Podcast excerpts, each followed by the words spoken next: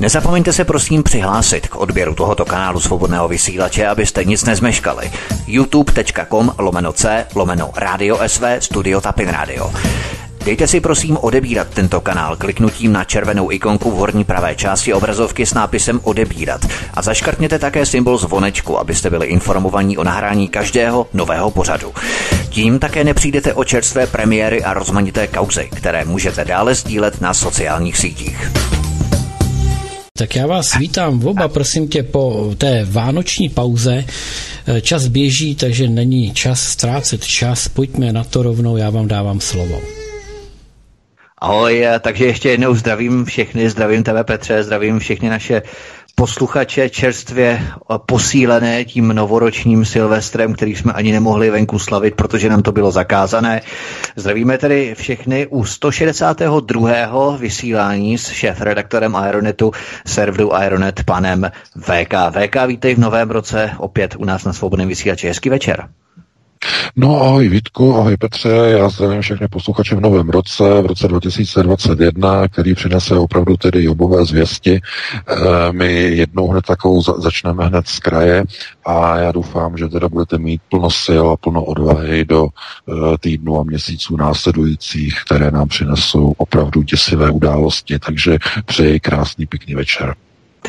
Já jenom podotknu, abychom vás eh, hned na začátku nevystrašili. My budeme se snažit o to, abychom měli informační náskok, protože informace v předstihu se tento rok, stejně jako roky předchozí, i ty budoucí, budou skutečně vyvažovat zlatem. Eh, to znamená, my musíme mít tu informační základnu, na které musíme pracovat a ta nám přinese potom eh, jakési před možnosti před, připravit se na ty události, eh, které, se kterými se potom většina ostatních lidí bude setkávat za pochodu. My už to budeme vědět předem, protože z těch událostí se snažíme skládat mozaiky a čím více toho člověk zná a ví z minulosti, tím více dokáže přesněji odhadnout to, co nás bude následovat. A to je naším cílem, cílem našich pořadů, cílem alternativy na rozdíl od eh, standardních mainstreamových médií, které se snaží jenom chrlit statistiky o tom, kolik je zrovna takzvaně pozitivních každý den a tak dále. To jsou právě ty zvěsti, které nás vystrašují. My se snažíme poskytovat informační náskok. Takže ve Spojených státech vypuklo povstání. Tisíce Trumpových příznivců vtrhlo do kongresu ve Washingtonu DC, senátoři a kongresmeni byli evakuovaní podzemními chodbami. Trump zvažuje vyhlášení staného práva, počítač Nancy Pelosi Pelosiové byl také zabavený demonstranty a vypukla střelba uvnitř kongresu. To všechno všichni víme. Jedna žena s vlajkou Trump v ruce byla zastřelená v kongresu. Ta žena byla neozbrojená a bohužel to byla běložka, možná pro ní bohužel, takže za ní asi celý svět nepoklekne. Povstání vypuklo i v Georgii a v Kansasu, ukradli jste nám vítězství ve volbách, přišli jsme si pro vás, skandalo tisíce, skandovalo tisíce lidí, kteří obklíčili kongres před několika dny. Tak trochu to připomíná výstřel na Fort Sumter, 12. dubna 1861 pardon, ve 4.30 ráno, čímž začala první americká občanská válka. Ekvivalentem je výstřel z Aurory v Rusku v roce 1917. Ta situace se částečně upokojila, i když Trumpovo zmizení, jakési eh, velmi záhadné, v tomu přineslo další velmi uh, markantní, signifikantní vývoj je tohle začátek VK druhé americké revoluce, že tak dlouho američané popichovali ostatní národy k barevným revolucím, až se ta jejich barevná revoluce karmicky vrátila přímo na jejich území? No ano, je to začátek eh, v podstatě oné velké říjnové socialistické revoluce, která do Spojených států doběhla nebo dopochodovala po 103 letech po té eh, revoluci bolševické z bývalého carského Ruska. Je to proces, který zkrátka byl nastartovaný už před nějakými čtyřmi desítkami let, před zhruba 50 lety, kdy do systému amerického školství začaly být nasunovány neoliberální a inkluzivní procesy, které momentálně vidíte i v českém školství a konec konců i na Slovensku a v dalších zemích střední Evropy. E, to znamená, znovu e, to vlastně e, musíte si uvědomit, jak je důležitá první priorita řízení. To je alfa omega alfa omega. Eh, globalčiky používají první prioritu na zotročování národů, to znamená no, nosaté systémy řízení jsou vždycky nahoře eh, v podstatě zastřešeny první prioritou řízení. Vždycky vám jdou nejprve po dětech. A eh, dvěma způsoby. buď teda, aby vám je vychovali za vás, vás, aby poslali do montoven, do otrocké práce za mizerné platy, abyste museli neustále do práce, neustále do práce, do práce, do práce, gojím, gojím, gojím, gojím, do práce, do práce, do práce. Nemějí čas na rodinu, do práce, do práce, zadlužení, do práce, do práce. Do práce. Pořád, pořád, pořád. Aby se to lidé uvědomili. Když nemáte čas na rodinu, musíte do práce. To znamená, v té práci vyděláváte něco málo. A protože si nevyděláváte hodně, nemůžete potom mít tři měsíce dovolenou. Nebo čtyři měsíce dovolenou. Protože si nevyděláte. Musíte pořád, pořád do práce. A když chodíte do práce, nemáte čas na rodinu, e, děti vychová stát. Proto soudružka paní Marksová, že ČSSD jak eh, před dvěma, dvěma lety, jak zavedla v České republice eh, to, že můžete dávat do nějakou děti už v 6 měsících, aby, aby, aby maminky, že aby mohly chodit do práce, do práce, do práce, do práce, do práce, do práce, do práce. Ne, oni to neudělají tak so, socialisti, protože oni taky jsou samozřejmě nosatí, že mají zahnuté nosy. E, socialisti, to, ČSSD, tohleto, to, oni jsou vlastně prostoupený e, zástěrama od zhora dolů. Ale co je důležité? Oni to neudělají tak, aby té rodině pomohli, aby místo nákupů zbraní, tanků, bomb, raket, helikoptér, stíhaček, aby to dali těm rodinám. Aby ta maminka mohla zůstat pět let na materské dovolené, šest let, aby to dítě vychovala k národním tezím tak správně, jak se má. Ne, ne, ne, ne, ne. Oni radši nalejou stovky miliard do systému předškolní výchovy. Raději do mateřských školek a kolektivní výchova a takzvané e, rodinné kroužky a při, u zaměstnavatele, tak ty, ty dětské kroužky. Do toho oni nale, nalejou miliardy a peníze a peníze do toho, aby to bylo kolektivizované vychovávání vašeho dítěte. A vy, abyste jako matka dřela tam u toho, uh, já nevím, u té pokladny nebo tam, kde vlastně pracujete za nějakou tu mzdu směšnou, tak tam, abyste vlastně se starala o něco, to málo, abyste měla a potom, abyste se zase jako vrátila domů a tam to dítě vlastně už bylo vychováno vlastně z té školky. A z té základní školy, a z té střední školy a o těch vysokých už ani nemusíme mluvit, a může to automaticky. Takže takhle ono je to nastavené. To znamená, pokud mluvíme o e, systémech vlastně řízení, tak ta nejvyšší priorita, ta první priorita, e, to znamená světonázorová, ta je úsečná, ta je hlavní. A před zhruba 50 lety, někde okolo zhruba toho roku 70, bylo to na konci v podstatě období hippies, tak e, počátkem 70. let de facto došlo k zásadní dramatické změně v americkém školství. Došlo k několika drobným nenápadným změnám ve federálních zákonech, e, které de facto převedly e, výchovu nebo novou generaci a školské osnovy z národních států, amerických států tradičních na úroveň federální, kterou ovládli demokraté nebo říkejme raději liberálové uvnitř demokratické strany. A začali dětem spát inkluzi, slučování z černochy, eh, s různými, řekněme, multietnickými názory, eh, propagování v podstatě různých, řekněme, takových těch feministických postojů. Teď to vrcholí momentálně LGBT eh, procesy, to znamená rušení zájmen on, ona, ono, ale jenom binárně, to takzvaně non-binární ukotvení to znamená, tohle to všechno začalo někdy před 50 lety a ten výsledek, ten vede k tomu, že ve Spojených státech teď je polovina populace přeprogramována jako liberální armáda neomarxismu, která momentálně provádí revoluci. A ta druhá polovina, to jsou američtí bělogvardějci. Doslova. To jsou ti patrioti, eh, konzervativci, kteří nechtějí měnit Ameriku do neomarxistického modelu. To je odpor proti neomarxistické revoluci, jinými slovy, představují bělogvardějce. Jedna polovina americké populace.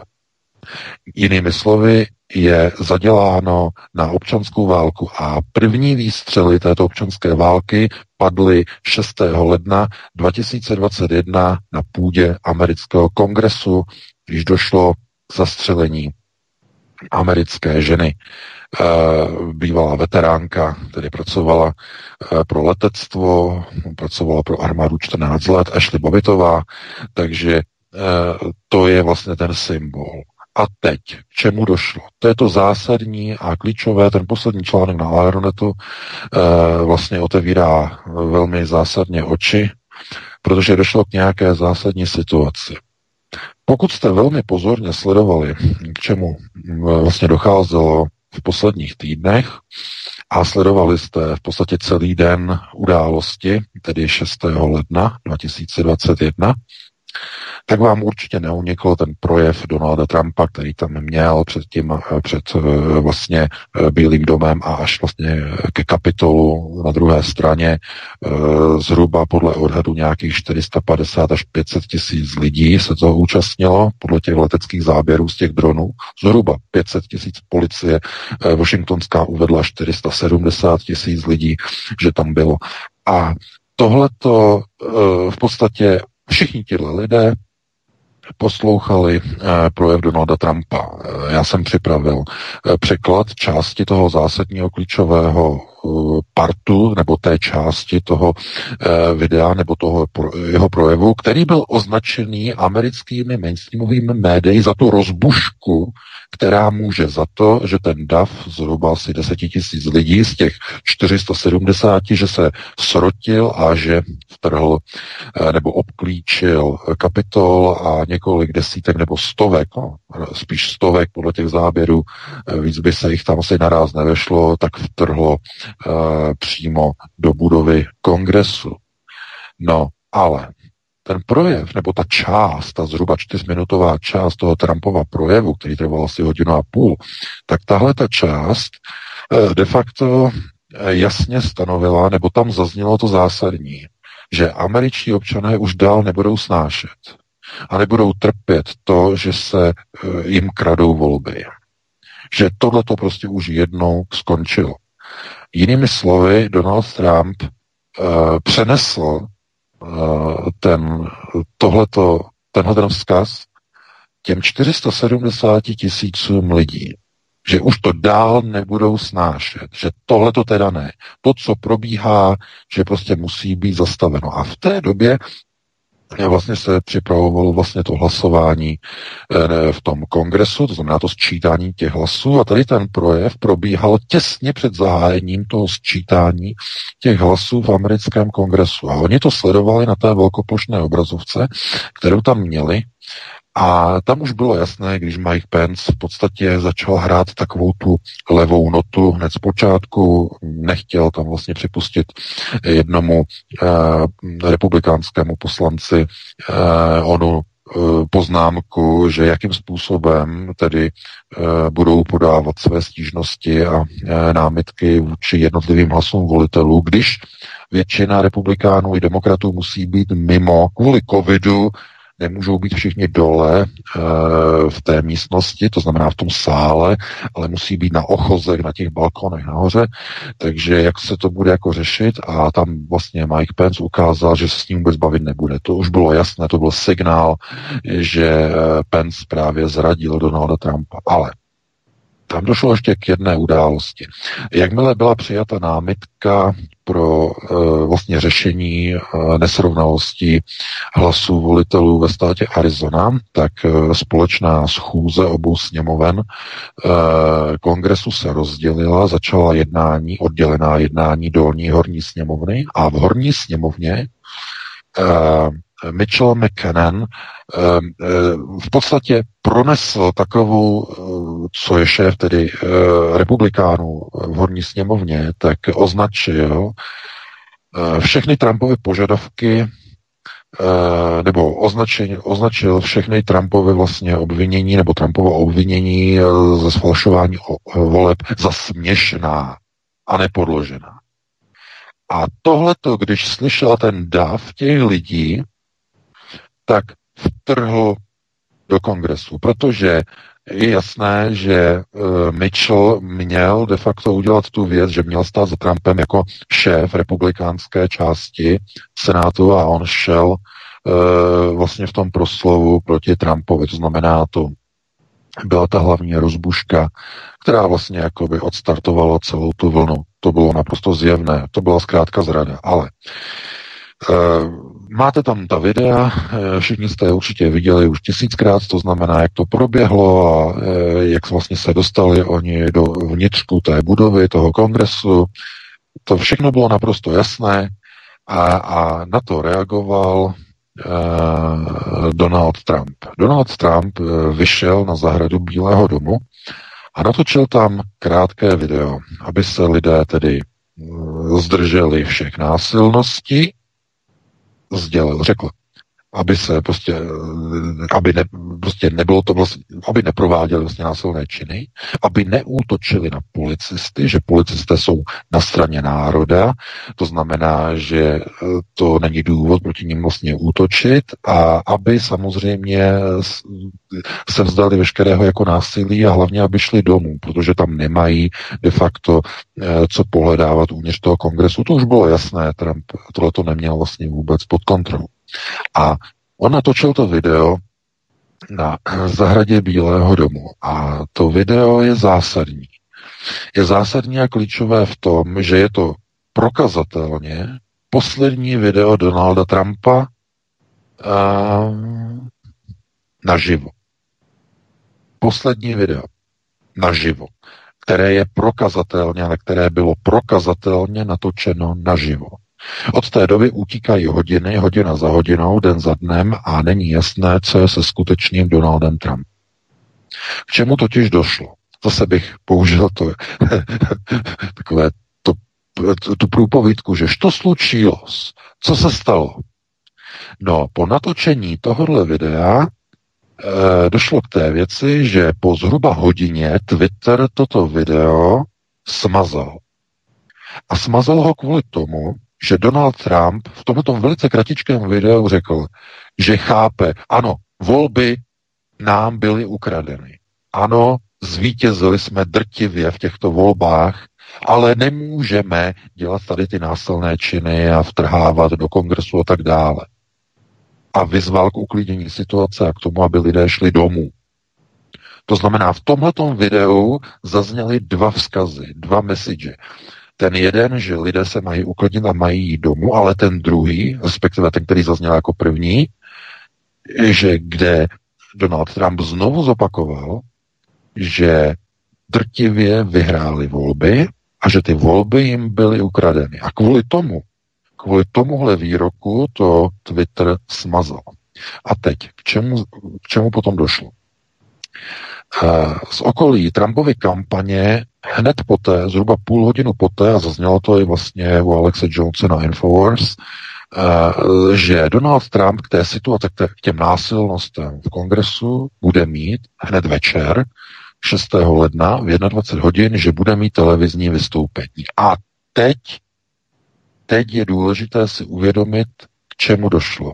K tomu vystoupení vůbec nedošlo přestože to, přes, přestože to bylo oznámeno, že vystoupí v 21 hodin 6. ledna večer, kde vlastně pronese projev, tak v tom projevu měly zaznít eh, minimálně dvě věci. Mělo se tam mluvit o tom, že Donald Trump by tedy odsoudil tu, eh, ty násilnosti, to vniknutí do kongresu a tak dále, ale zároveň se tam měl vyjádřit k tomu, že republikánská strana Donalda Trumpa podrazila a že republikáni neochránili zákonný, konstituční, tedy ústavní volební proces.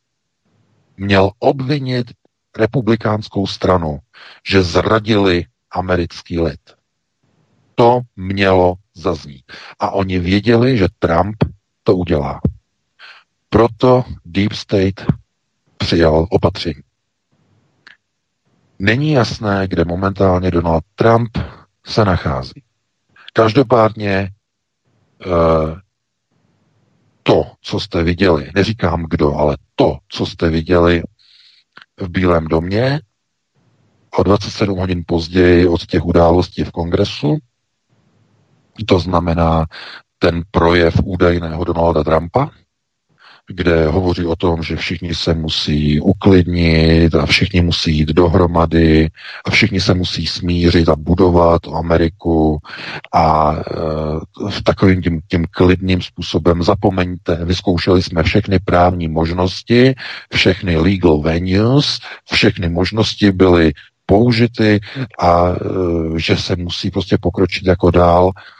Takhle nemluví Donald Trump který 24 hodin předtím pronesl projev před půl milionem svých příznivců. Neřekl ani slovo v tom projevu k podrazu republikánské strany v kongresu při přepočítávání hlasů. Ani jediné slovo. Nic žádný vzkaz voličům, žádné vysvětlení voličům, vůbec nic, nic, jenom výzva k uklidnění situace a že pokojně 20. ledna předá moc. Jinak nic. Samozřejmě, že miliony Trumpových příznivců jenom otevřeli ústa a s otevřenými ústy nevěřili, co slyší. No, ale za několik hodin nebo minut doslova se na Parleru a na Gebu a na další vlastně těch nezávislých e, svobodných e, sociálních sítích se začaly vlastně šířit vlastně informace, že se jedná o počítačový podvrh, deepfake. No a já jsem to začal vlastně prověřovat a je to skutečně pravda. E, je to, je to úplně, máte to přímo před očima.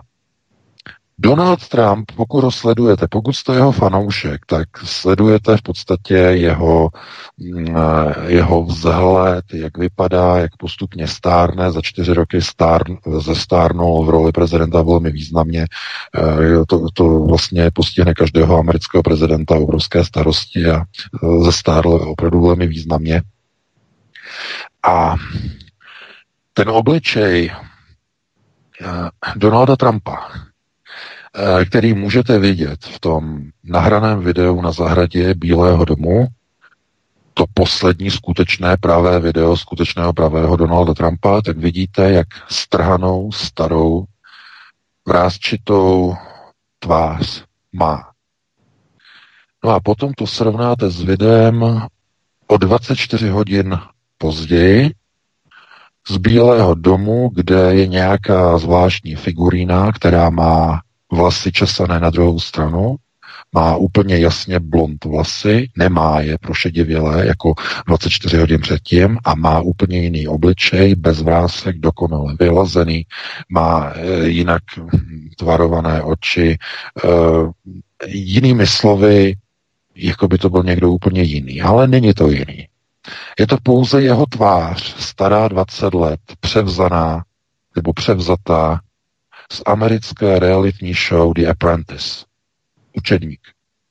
Eh, Donald Trump totiž od roku 2002 do roku 2010, teď nevím přesně, mě neberte za slovo, měl na americké televizi CBS velice populární reality show uh, The Apprentice, no, učedník, kde de facto, jenom pro vaši informace, bylo to o tom, Eh, že začínající podnikatelé nebo ti, kteří vlastně jako chtěli začít podnikat, tak si přišli pro peníze, pro jeden milion dolarů a museli vlastně tu porotu přesvědčit o svých podnikatelských schopnostech, manažerských schopnostech. No a celému tomu vlastně šéfoval jakoby šéf té poroty Donald Trump. Bylo to velice populární. A v té době Donald Trump měl tvář, která byla velmi hladká, byla bez vrásek, měl oči trochu ještě jinak a je to přesně ten obličej, který měl před 20 lety v reality show The Apprentice, o 20 let mladší. Kdokoliv udělal toto deepfake video z Bílého domu, tak použil uh, grafickou databázi uh, z reality show The Apprentice, protože tam je velmi mnoho grafických záběrů Donalda Trumpa ze všech možných úhlů. A tyto fotografické záběry a videozáběry jsou důležité pro vytváření deepfake, uh, vlastně učícího modelu. Deepfake je technologie, která na bázi neuronové sítě a strojového učení dokáže v podstatě nasimulovat uh, cizí obličej a vložit tomu obličeji do jeho úst uh, slova, celé věty a to tak, aby ta uh, ústa arty se pohybovala přesně tak podle skutečných slov, jako daná dotyčná osoba vyslovuje. To znamená technologie deepfake. Uh, hlavním vlastně takovým nedostatkem technologie deepfake je skutečnost, že aby to vypadalo věrohodně, potřebujete eh, velmi dlouhý čas na strojové učení. Strojové učení eh, de facto programu, který běží několik let a snaží se vlastně učit eh, z jednotlivých modelů, z jednotlivých vzorů, z jednotlivých vlastně výroků dané osoby a vytváří model. Když použijete zhruba 10 tisíc vzorků, tak je to dá se to odhalit, protože není to uvěřitelné. Aby skutečně pohyb té tváře byl dokonale plynulý, aby byl uvěřitelný, eh, vyžaduje to minimálně přes 1 až 2,5 milionu vzorků, vzorků hlasu, vzorků polohy obličeje a tak dále. To se nedá e, zvládnout za jeden nebo dva dny, nebo za pět dní, nebo za několik měsíců, ale musíte mít k dispozici nějakou databázi, která je k dispozici, která už je natočená, která je nafocená a pouze to proženete systémem na zpracovávání grafiky, znamená přes skener a tak dále. No a jaký, jaký je takový zdroj, který je k dispozici eh, maximálně ze všech možných úhlů a eh, je dokonalé, v podstatě není rušený eh, Trumpovými různými eh, make-upy, eh, které on používá velmi často a eh, různými, já nevím, dalšími eh, věcmi. To znamená, potřebují nějakou statickou polohu, potřebují tedy nějaký model jeho obličeje, no a použili uh, z pořadu The Apprentice, který byl vysílán před nějakými 15, 16, 20 lety. No a to je něco neuvěřitelného. Takže já jsem se na to díval, podíval jsem se vlastně na to srovnání, no a e, máte to v tom článku, máte to na videu, je to jako je to doslova jako mm, pěst na oko, naprosto zjevné, naprosto jasné. To znamená, 6. ledna odpoledne mluví na zahradě Bílého domu se stárlý Donald Trump. 24 hodin později eh, v Bílém domě mluví jeho o 20 let mladší já. Eh, máte to tam rozfázované, to video, podívejte se na to a doslova vám spadne brada. A máme ještě další, eh, vlastně k tomu jakoby jedno ještě další doplnění. Proč myslíte, že Deep State a teď, to je důležité, kdyby skutečný pravý Donald Trump 7. ledna večer. To bylo včera, protože vlastně našeho času evropského už tedy jako 8. ale u nich to bylo večer 7. ledna. Když tedy oznámil, že pokojně a v klidu 20. ledna předá moc, a skutečně by to byl skutečně opravdový Donald Trump v Bílém domě za řečnickým pultíkem, proč by Deep State tak strašně usiloval o okamžitý, okamžité a urychlené odvolání Trumpa a jeho impeachment? Uh, David Rothschild, no to je pravnuk Jacoba Rothschilda, žije v Americe, nebo prapravnuk, tak prapravnuk. Uh, David Rothschild má velké postavení ve Washingtonu uh, mezi liberály Eh, tak začal v podstatě na svém Twitteru psát a vychylovat a úplně vyšiluje, že musíte, není čas si hrát nějaké hry, musíte okamžitě Trumpa v impeachmentu odvolat, musíte co nejrychleji, co nejrychleji. A já se zeptám, proč? Z jakého důvodu? Proč? Vždyť eh, Donald Trump v klidu v Bílém domě Eh, přece včera řekl, že je konec, že to končí, že je třeba se uklidnit a dojde k předání moci. Proč? Z jakého důvodu? No, protože Donald Trump je někde neznámo kde. A z toho důvodu Deep State nařídil nasunování Národní gardy a záterasu do centra Washingtonu. Máte to v tom článku, máte tam videa, podívejte se na to. Takže kdyby Donald Trump skutečně, jak se říká, eh, hodil kosu do toho a zradil by 75 milionů svých voličů, jak se snaží Deep State tímto deepfakem přesvědčit jeho voliče a obrátit ty voliče proti Trumpovi, aby ho měli za zrádce, tak k tomu použili všechny prostředky, včetně deepfake. Včetně podvrhu, počítačového podvrhu. A mysleli si, že na to nikdo nepřijde. Mysleli si, že Američani jsou úplně tupí, že neznají svoji modlu, že neznají svého Trumpa. Když si dají vedle sebe 24 hodin staré eh, nebo eh, oddálené obličeje. 24 hodin. Máte to na tom porovnávacím videu. Mně taky z toho úplně spadla brada. Já jsem vlastně ani nevěřil, když jsem, to, to, jsem se na to díval, jsem si co to je, to, to, to není možný. Jak to, že to nikdo nevidí? Jak to, že to nikoho nenapadne to srovnat? To je něco neuvěřitelného. To je člověk o 20 let mladší. V tom okamžiku, v tom okamžiku. Takže uh, proč by nasunovali do Washingtonu Národní gardu a betonové zátarasy proti těžké technice, kdyby Donald Trump už byl takzvaně na měko a rezignoval by a zahodil by Flintu do žita. Proč? A proč by David Rothschild burcoval Nancy Pelosi, aby udělali impeachment na Trumpa, aby ho zbavili moci nad, nad americkou armádou. Dokud je prezident, do 20. ledna ještě stále spoustu času, víte, co to znamená? Víte, co to znamená, proč tak tvrdě Rothschild samozřejmě, že nosatý systém řízení e, do Musion. A Trump je halacha.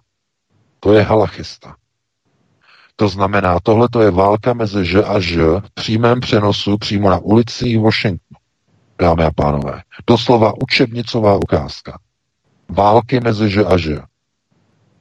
Synáček do Musion, Davídek Rothschildu, buší do Nancy Pelosi, a chce po ní, aby odvolali, aby udělali impeachment Trumpa. Proč? Z jakého důvodu? Když před pár hodinama Trump uh, všechno tak jasně dal na talíři občanům ve svém projevu z Bílého domu. Takže já doufám, že konceptuálně gramotným lidem je už naprosto jasné, k čemu došlo ve Spojených státech. Když se podíváte na to video, bude vám to úplně jasné. Uvidíte to na vlastní oči. A e, pro nás je nám z toho plyne ponaučení, že nepřítel udělá všechno pro to, aby zdiskreditoval hnutí MAGA ve Spojených státech.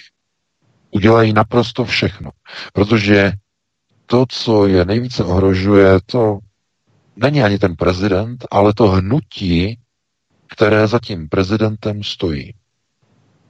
To je 75 milionová potenciální, já neříkám, že faktická, ale potenciální armáda patriotů a vlastenců. Z nichž mnozí, ne všichni, ale mnozí jsou ochotní se chopit zbraní a porazit Deep State.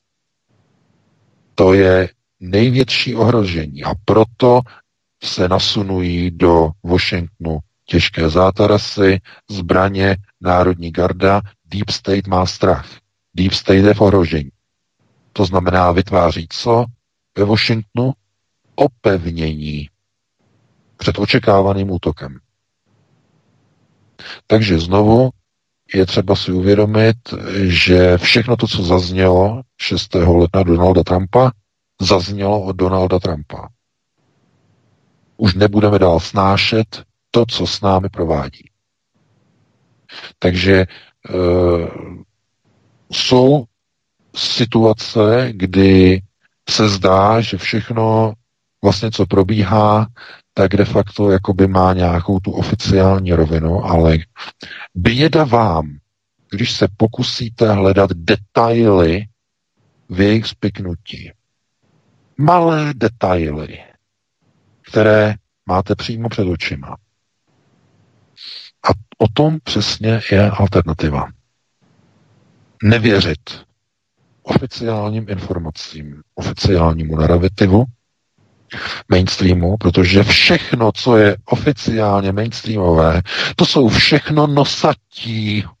Všichni všechny ty AP, všechny ty AFP, všechny ty Reuters, všechny ty CNN a další, to jsou jejich vysílačky, které certifikují za pravdu i ty největší lži.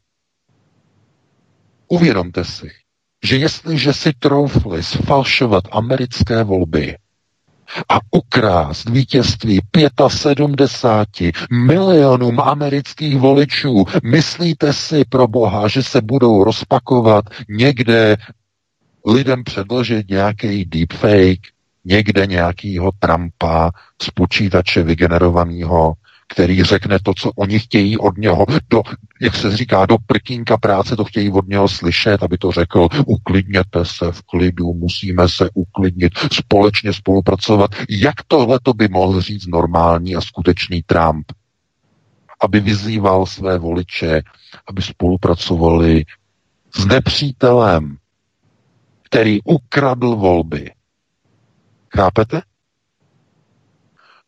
Donald Trump Může být takovej, může být makovej, ale Donald Trump není debil. Takže oni věděli, že to neudělá. Nepůjde jim na ruku, nikdy jim nešel, nemá ani důvod, aby jim šel. Zkrátka Trump je neřízený a neskorumpovatelný element. Dokázali skorumpovat i Mikea Pence, ale Trumpa ne. A proto došlo k těm procesům, ke kterým došlo. Oni ho nejprve vypnuli na sociálních sítích, aby lidi neviděli, co se děje. To znamená, vypnuli sociální sítě. A teď, lidi teď neví, kde je Donald Trump. Kdyby totiž byly zapnuté sociální sítě a neměl suspendované svoje účty, tak uh, on by tam posílal informace, že je to, je to takhle, má takový názor, takhle, takhle, takhle, ale Oni, když mu suspendují tady ty účty, tak Trump klidně může zmizet. Lidé si budou myslet, on se neozývá na Facebooku, na Instagramu, skoro vůbec nepíše na Twitteru a je to kvůli tomu, že nemá třeba co, co říct a tak dále a tak dále, uh, tak by někdo jako říkal, uh, že on nepíše, protože na nás kašle. Tomu by lidi nevěřili. To znamená, že oni to musí dělat tak, že oficiálně jeho sociální účty budou obstavené, aby lidi řekli, že on nepíše na těch účtech kvůli tomu, že je obstavený, je odstavený. A následně poté se můžou postarat o samotného Trumpa. A zřejmě se o to pokusili se o něho postarat. A nějak jim to nevyšlo. Protože kdyby jim to vyšlo, tak by teď nezačali hysterčit. Nezačali by navážet e, Národní gardu a betonové zátarasy do Washingtonu a hlavně Davide Gročildu by nezačal šílet, úplně panikařit na svém Twitteru. Máte to v tom článku posledním. Úplně panikaři. To znamená, oni ho nemají ve své moci, dámy a pánové. Trump jim někam zdrhnul. No a kam? No, to byla ta informace, která unikla z některých eh, alternativních serverů, bohužel to je neověřený a tady vlastně jsme stále v pozici neověřených informací. Jo?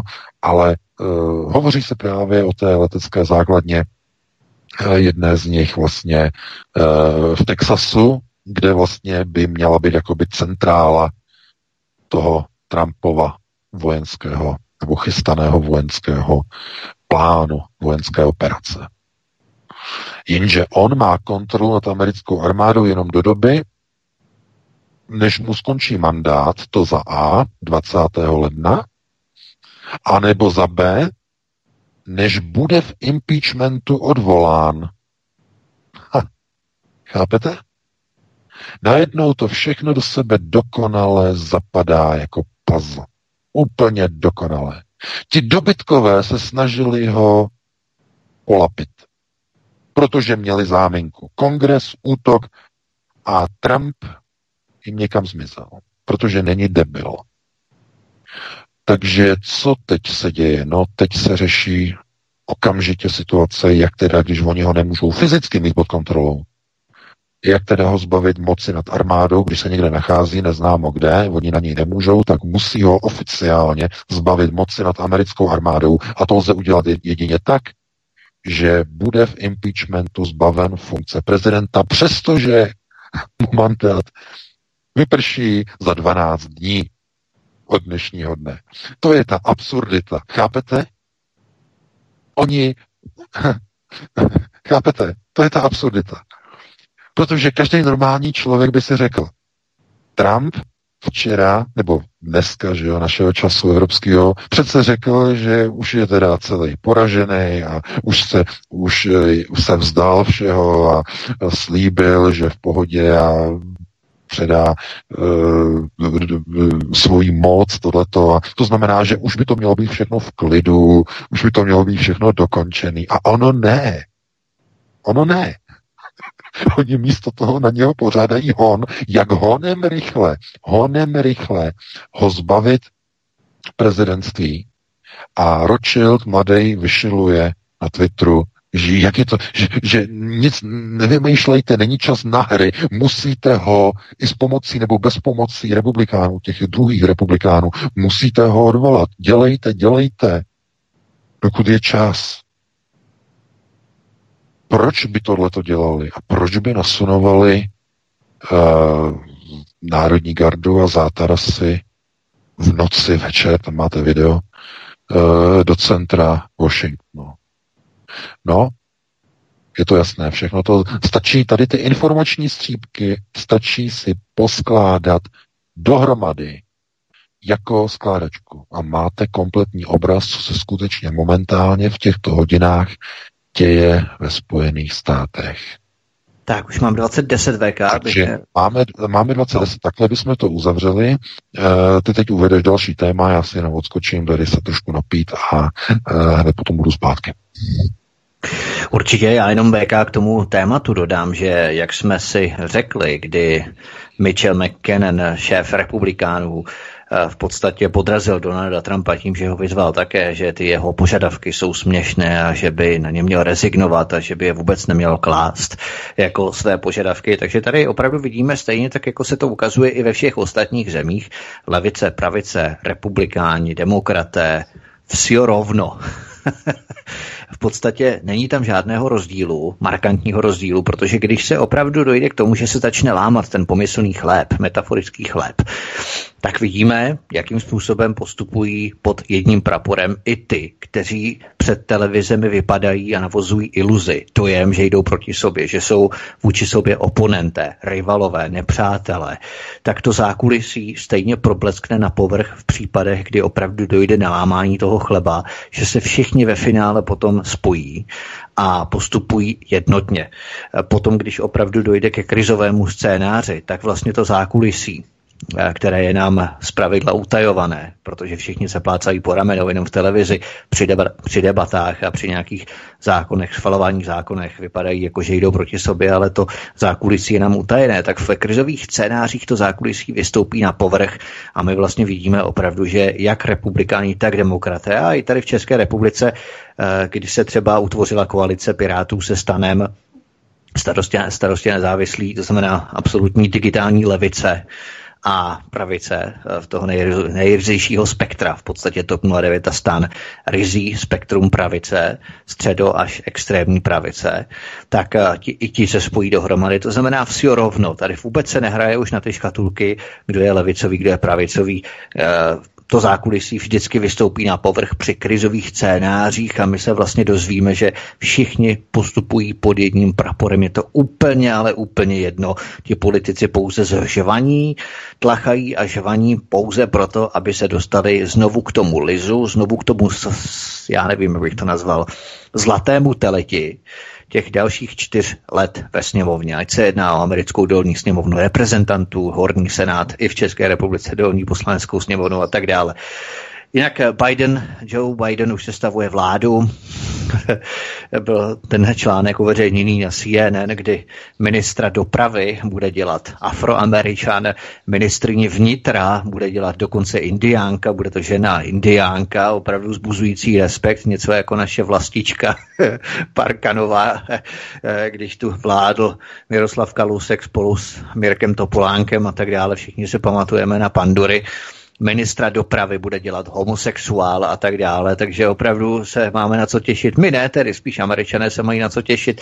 Eh, Joe Biden spolu s tím Deep Statem, který v podstatě eh, ho vede, jak si v rámci těch kruhů, který ho potom nominoval na tu jeho funkci, začíná naplňovat přesně ty multietnické představy nejtvrdších neoliberálních nastavení, o kterých VK mluvil v souvislosti se školstvím, eh, které převychovalo 50% Američanů, podobně jak se to postupně překopírovává do všech dalších států, nejenom amerických států, ale i států evropských. Pojďme na druhé téma, podíváme se do České republiky. My většinou začínáme tedy domácí agendou, ale začneme teď eh, jako druhým tématem domácím agendou. Ta Amerika, myslím, že každého zajímala eh, opravdu přednostně, protože tam ta situace je velmi vyhrocená, ale nejinak tomu je i na domácí české tuzemské scéně. V Česku se totiž začalo, to všichni víme, od 27. prosince očkovat vakcínou Pfizer v režimu kompulzivní vakcinace, ale pokud vakcína způsobí těžké zdravotní postižení nebo smrt, lidé budou na hraní. Nejenom, že tedy zemřou, ale pokud působí postižení, pokud působí smrt, tak na hraní budou tedy určitě. Ministerstvo zdravotnictví totiž přiznalo, že dosud neexistuje vyhláška se seznamem možných těžkých poškození, takže nejde nijak snadno čerpat kompenzace za újmy z povinné vakcíny. Jenomže vakcinace v České republice nebudou povinné, ale jen kompulzivní v úvozovkách. Podraz v zákoně. Vakcinace na COVID-19 nebudou v České republice povinné, ale jen v úvozovkách vynucené. Český statistický úřad prý povede Orvelovský registr očkovaných osob. Také ve Španělsku povede registr neočkovaných osob, který potom bude dále dostupný všem zemím Evropské unie a tak dále. Všichni víme, k čemu to směřuje. Co se stane, až se půjdete v České republice za pár dní nebo týdnů očkovat experimentální vakcínou Comirnaty 500 od společnosti Pfizer? Nemocnice v České republice začínaly, začínají svým lékařům rozesílat tiskopisy pro klienty, kteří se přijdou očkovat proti COVID-19. Z informací v tiskopisu vyplývá, že očkovaným se de facto stává účastníkem testovací fáze, protože vedlejší účinky vakcín se podle papíru nadále zkoumají v rámci klinických studií. Dva měsíce po vakcinaci by ženy neměly plánovat otěhotnění. Následky výkonu očkování nejsou známy. Jak dlouho potrvá účinnost vakcíny v těle, rovněž není známo. Takže abychom to pochopili, ten papír lidé budou muset podepsat, jinak je nenaočkují. V podstatě je možná až možná i zbytečné to probírat u nás na alternativě, protože si nedokážu představit, že kdokoliv, kdo nás poslouchá, tak bude muset tuto otázku v praxi řešit. Ale přesto se to pokusme dovysvětlit VK, jak je to nejprve s tou dobrovolností alias vynuceností. No to je velice zásadní, protože to se někdy jako zaměňuje a politici velice rádi opakují tu mantru, že nebojte se, nebojte se, všechno to budete mít dobrovolné, dobrovolné, dobrovolné, nebude to povinné, nebude to povinné.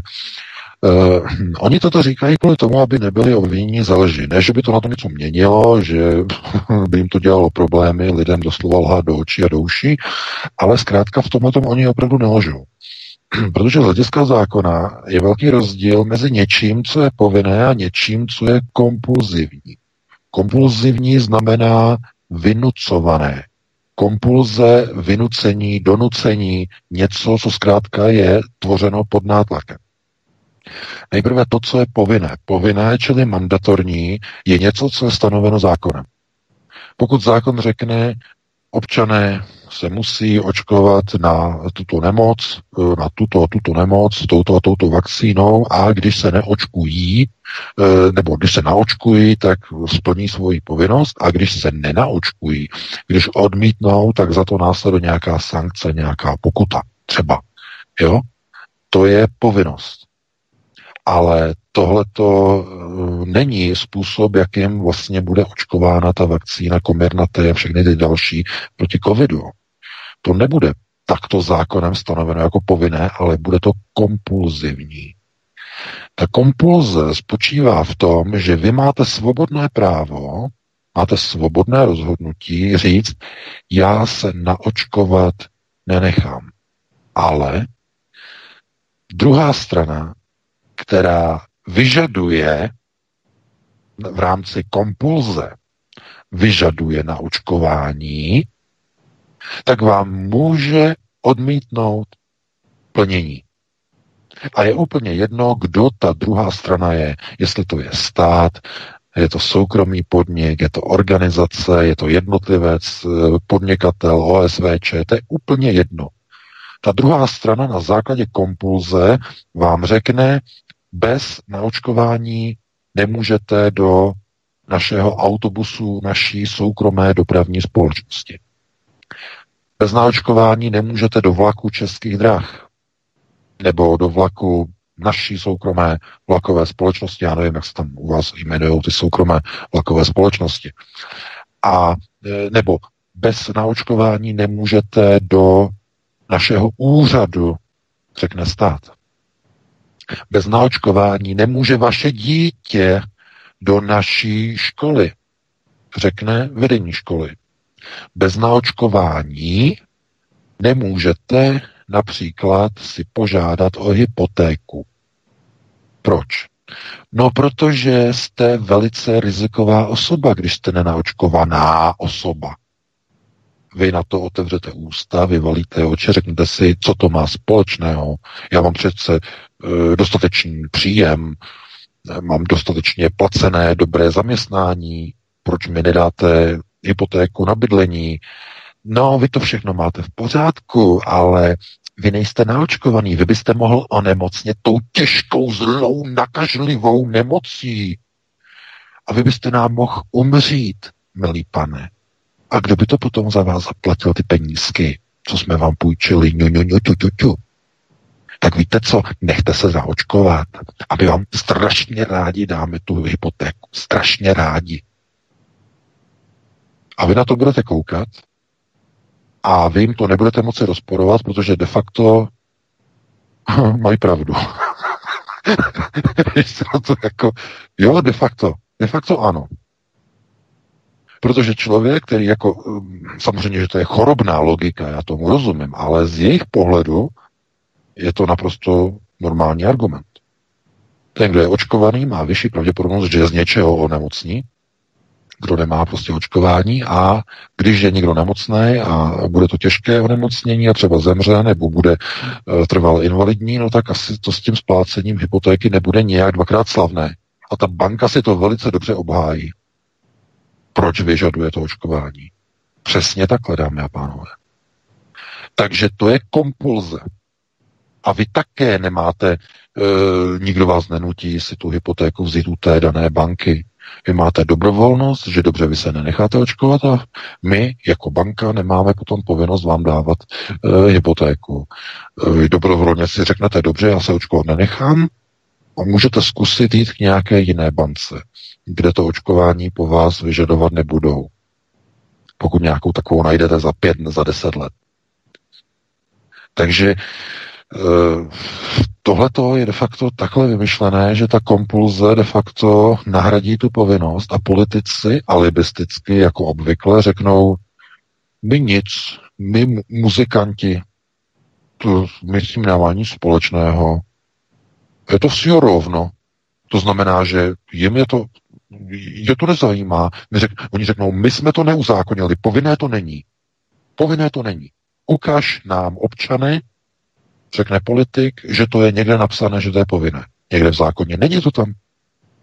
A my přece nemůžeme za to, že soukromá banka vám nedá hypotéku bez očkování.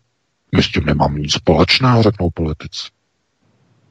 A že nemůžete do obchodu, e, nadnárodní řetězec, vyvěsí papír, neočkovaní lidé u nás nemohou nakupovat, no my s tím nemáme nic společného.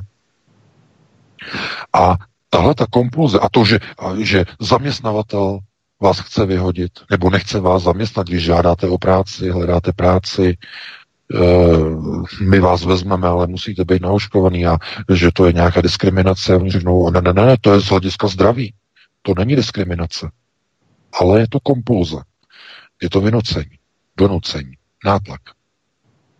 Takže um, tohleto právě chtěla Karla Maříková s Lubomírem Volným při schvalování toho zákona o té vakcíně, o distribuci vakcín, eh, jak byl schvalovan ten zákon před Vánoci, eh, tak chtěli tam dát ten dodatek do toho zákona, aby bylo garantováno, že lidé, kteří odmítnou očkování, že nebudou nějak eh, postihováni a ne, nějak nebudou umenčováni na svých lidských a občanských právech, nebudou znevýhodňováni. Chtěli to dát zkrátka do toho zákona a oni to odmítli ve sněmovně. Oni to odmítli a oni věděli moc dobře, proč to odmítli, protože tím by byla zmařená kompulze. Protože kdyby to bylo v zákoně, tak už ne, ne, ne, ne, ne, ne, ne, ne, ne. Pokud by to bylo v zákoně, už banka by nemohla po vás vyžadovat očkování. Už by nemohla. Už by nemohla škola po vašem dítěti vyžadovat očkování. Už nikdo by po vás nemohl kompulzivně, pod nátlakem, pod podmínkou vyžadovat očkování. To jsou dobytkové jeden vedle druhýho, ti politici. Dobytkové, že svět je neviděl. Chápete? Takovéhle politiky tam máte, kteří hlasují proti vám před božími svátky, které vám nenechají ani oslavit, ani na Silvestra, ani tohleto. Chápete? Nosaté systémy řízení, nosaté právo.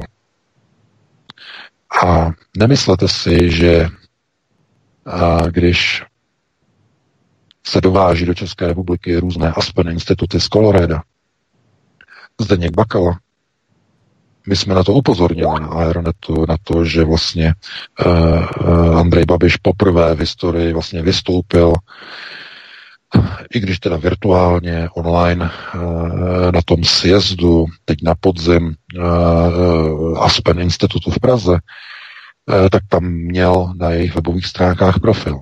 Jakmile jsme o tom na Aeronetu napsali, okamžitě ten profil Andreje Babiše z Aspen institutu zmizel. Hned ho smazali. Strach, že by byl spojovaný, jako kdyby jsme o tom nenapsali článek, chápete, kdyby jsme o tom nenapsali článek, tak tam bude do dneška ten profil Andreje Babiše na Aspenu. Do dneška. My jsme na to jenom upozornili. No logicky. Administrátor mi dělá svodky. Každý den. Vidíme, kolik eh, IP adres z poslanecké sněmovny čte Aeronet. přes 130, v průměru přes 130 různých IP adres z poslanecké sněmovny. To je, nevím, možná nejčtenější asi server, který tam čtou. A ještě potom nás čtou ještě z různých míst, potom tam z těch kaváren, to tam ty cookies se tam zanechává, to na to. Chápete? To je, to je, no ano, tak samozřejmě, že to vidíme, že máme samozřejmě informace a, a oni, když si přečetli vlastně článek, že hele, na Aeronotu, o tobě píšou, Andrej, máš u Bakaly profil, takže přišel příkaz a okamžitě ten profil šel pryč. A tím je to dané. To znamená, uh, nemyslete si, že oni nedělají chyby. Dělají chyby, všichni dělají chyby. Zástěry, uh, jarmule, oni dělají chyby velmi často, protože nejsou dokonalí, že uh, a nemusí, oni můžou být i chazarští, že jo, bez problému. A chyba prostě se udělá, že jo, jenom lidé, a e, oni se snaží potom ty chyby napravit. A jenom vlastně se potom jako na to díváte a říkáte si, co to má znamenat. Oni se za to stydí? Tak proč tam vystupuje teda v tom Aspenu, když se za to stydí? No, protože přišel příkaz. Nevaz, možno. Nebylo, nebylo dovoleno, aby nevystoupil, musel vystoupit. Protože hrozilo, že, že transatlantické vazby, vztahy musí být posíleny, protože v krize, krize ve Spojených státech, krize. S prezidentem krize. Takže museli Andrej naklusat a musel uh, ten slib, uh, no, uh, oni tomu říkají pledge of allegiance, slib věrnosti. Chápete, jo? slib věrnosti Americe musel skrze Aspen vyslat Andrej, aby bylo dáno, že všechno je dobře. No jo, ale jakmile se o tom začalo psát, jak jsme přinesli ten článek, tak to muselo jít pryč, protože už to se vadilo volebním preferenci. Andrej Babiše. Těžko se bude potom voličům hnutí ANO vysvětlovat, že figuruje na webu Zdeňka Bakaly, podporovatel pražské Havlérky a, a všechno. To je něco neuvěřitelného. Já jsem říkal, to není možný. Ti politici, to, chápete? Ale to je kvůli tomu, že lidé nedbají. Kdyby lidé dbali, k těmto procesům by nedocházelo. Veka, já tě nerad přerušuju, my jsme o tom právě hovořili i před dvěma lety. Já vím, že jsem o tom hovořil, myslím, že v roce 2019, že jedním z europoslanců Andreje Babiše byl Pavel Telička. To byl Babišův europoslanec, který rok před volbami, eurovolbami 2019 potom zradil, odešel a tak dále. Ale Pavel Telička dříve působil u Zdeňka Bakaly eh, v rámci dozorčí rady OKD Pity. A tak dále. Jo, my jsme na to upozornili. Zase jsme měli pravdu. Jo, ano, prostě ano. oni spolu pekli daleko, daleko dříve to zbližovací ano. procesy se Zdeňkem Bakalou Andreje Babiše. To je zase ve sněmovně řve proti Bakalovi Andrej Babiš, ale ve zákulisí zase vsi rovno. Vsi rovno. A je to kvůli tomu, že prostě jak na, na té scéně, když jsou ta zapnutá světla, tak tam oni proti sobě uh, ty, ty, ty, uh, bu, bu, bu, fuj, fuj, fuj, na sebe proti sobě. A jakmile dojde k zhasnutí světel, jakmile uh, oni jsou v zákulisí, tak tam prostě tykačka, uh, kafíčko, pivečko, něco ostřejšího, všechno prostě dohromady, za ramena se vezmou a tak jsme s nima vyjebali, to jsme si to udělali. To znamená, se, jako se tam smějou potom a tak dále. Eh, no ano, však oni to tak mají. Co, co jako by si někdo myslel, jako, že uh, oni tam jdou proti sobě. Teď, se, teď jste to viděli v přímém přenosu ze Spojených států. Uh, že jo, demokrati proti, proti republikánům, republikáni proti, proti, proti demokratům.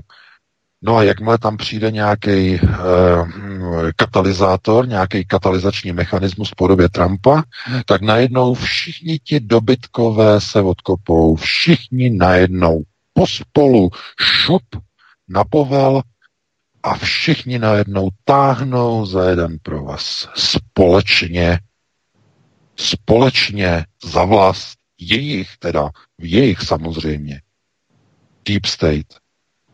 Takže uh, víte, to se moc neliší. Americká politika, česká politika, skorumpované, prohnilé, ale problém je v tom, že v České republice nenajdete takového kádra, jako je Donald Trump. Eh, který by získal takovou obrovskou moc naproti všem, dostal se do systému řízení naproti všem a stal se takovým nepřítelem jejich systému řízení. To musíme prostě Američanům závidět. Není toho moc, Nemůžeme jim závidět blahobyt, už tam žádný nemají, nemůžeme jim závidět uh, všechny ty jejich uh, procesy, uh, vývoz demokracie tak dlouho vyváželi, až jim tam žádná nezůstala. Takže tohleto jim nemůžeme závidět, ale ty patrioty, ty vlastence, ty kádry, které tam mají, to klobouk dolů. Před nima musíme jako smeknout. Jednoznačně. A, a kdyby byl prostě Víte, to je v lidech. Samozřejmě je to v lidech. Protože ani ten Trump by v Americe nebyl, kdyby tam nebyla ta občanská základna, ta 50%, ta poloviční, ta patriotická, ta stále ještě konzervativně a národnostně ukotvena. To znamená, že tam mají aspoň ještě tu polovinu těch lidí. Kolik jich je e, třeba v ČR nebo na Slovensku? Kolik takových? To znamená, kde se to takzvaně potom láme, ta podpora? No láme se to u těch voleb. No a když přijdou volby, tak e, v Česku vyhrává Andrej, e, na Slovensku Igorko a výsledek je jedno velký špatný. To znamená, v té Americe v roce 2016 tam dokázali zvolit toho Trumpa. A o rok později v Česku dokázali zvolit Andreje. to, chápete? To je něco neuvěřitelného. Uh, ano, oni je, oni je srovnávají. Oni je srovnávají oba dva oligarchové, oba dva miliardáři, miliardáři. To znamená, tohle to všechno Eh, jako oni je dávají jako dohromady, ale uh, oni nemají spolu charakterově vůbec nic společného. Naprosto vůbec nic. Trump si stojí za svým eh, a Andrej je úplně přesný opak. Ten mění názory rychleji, než uh, jdou ručičky na hodinách.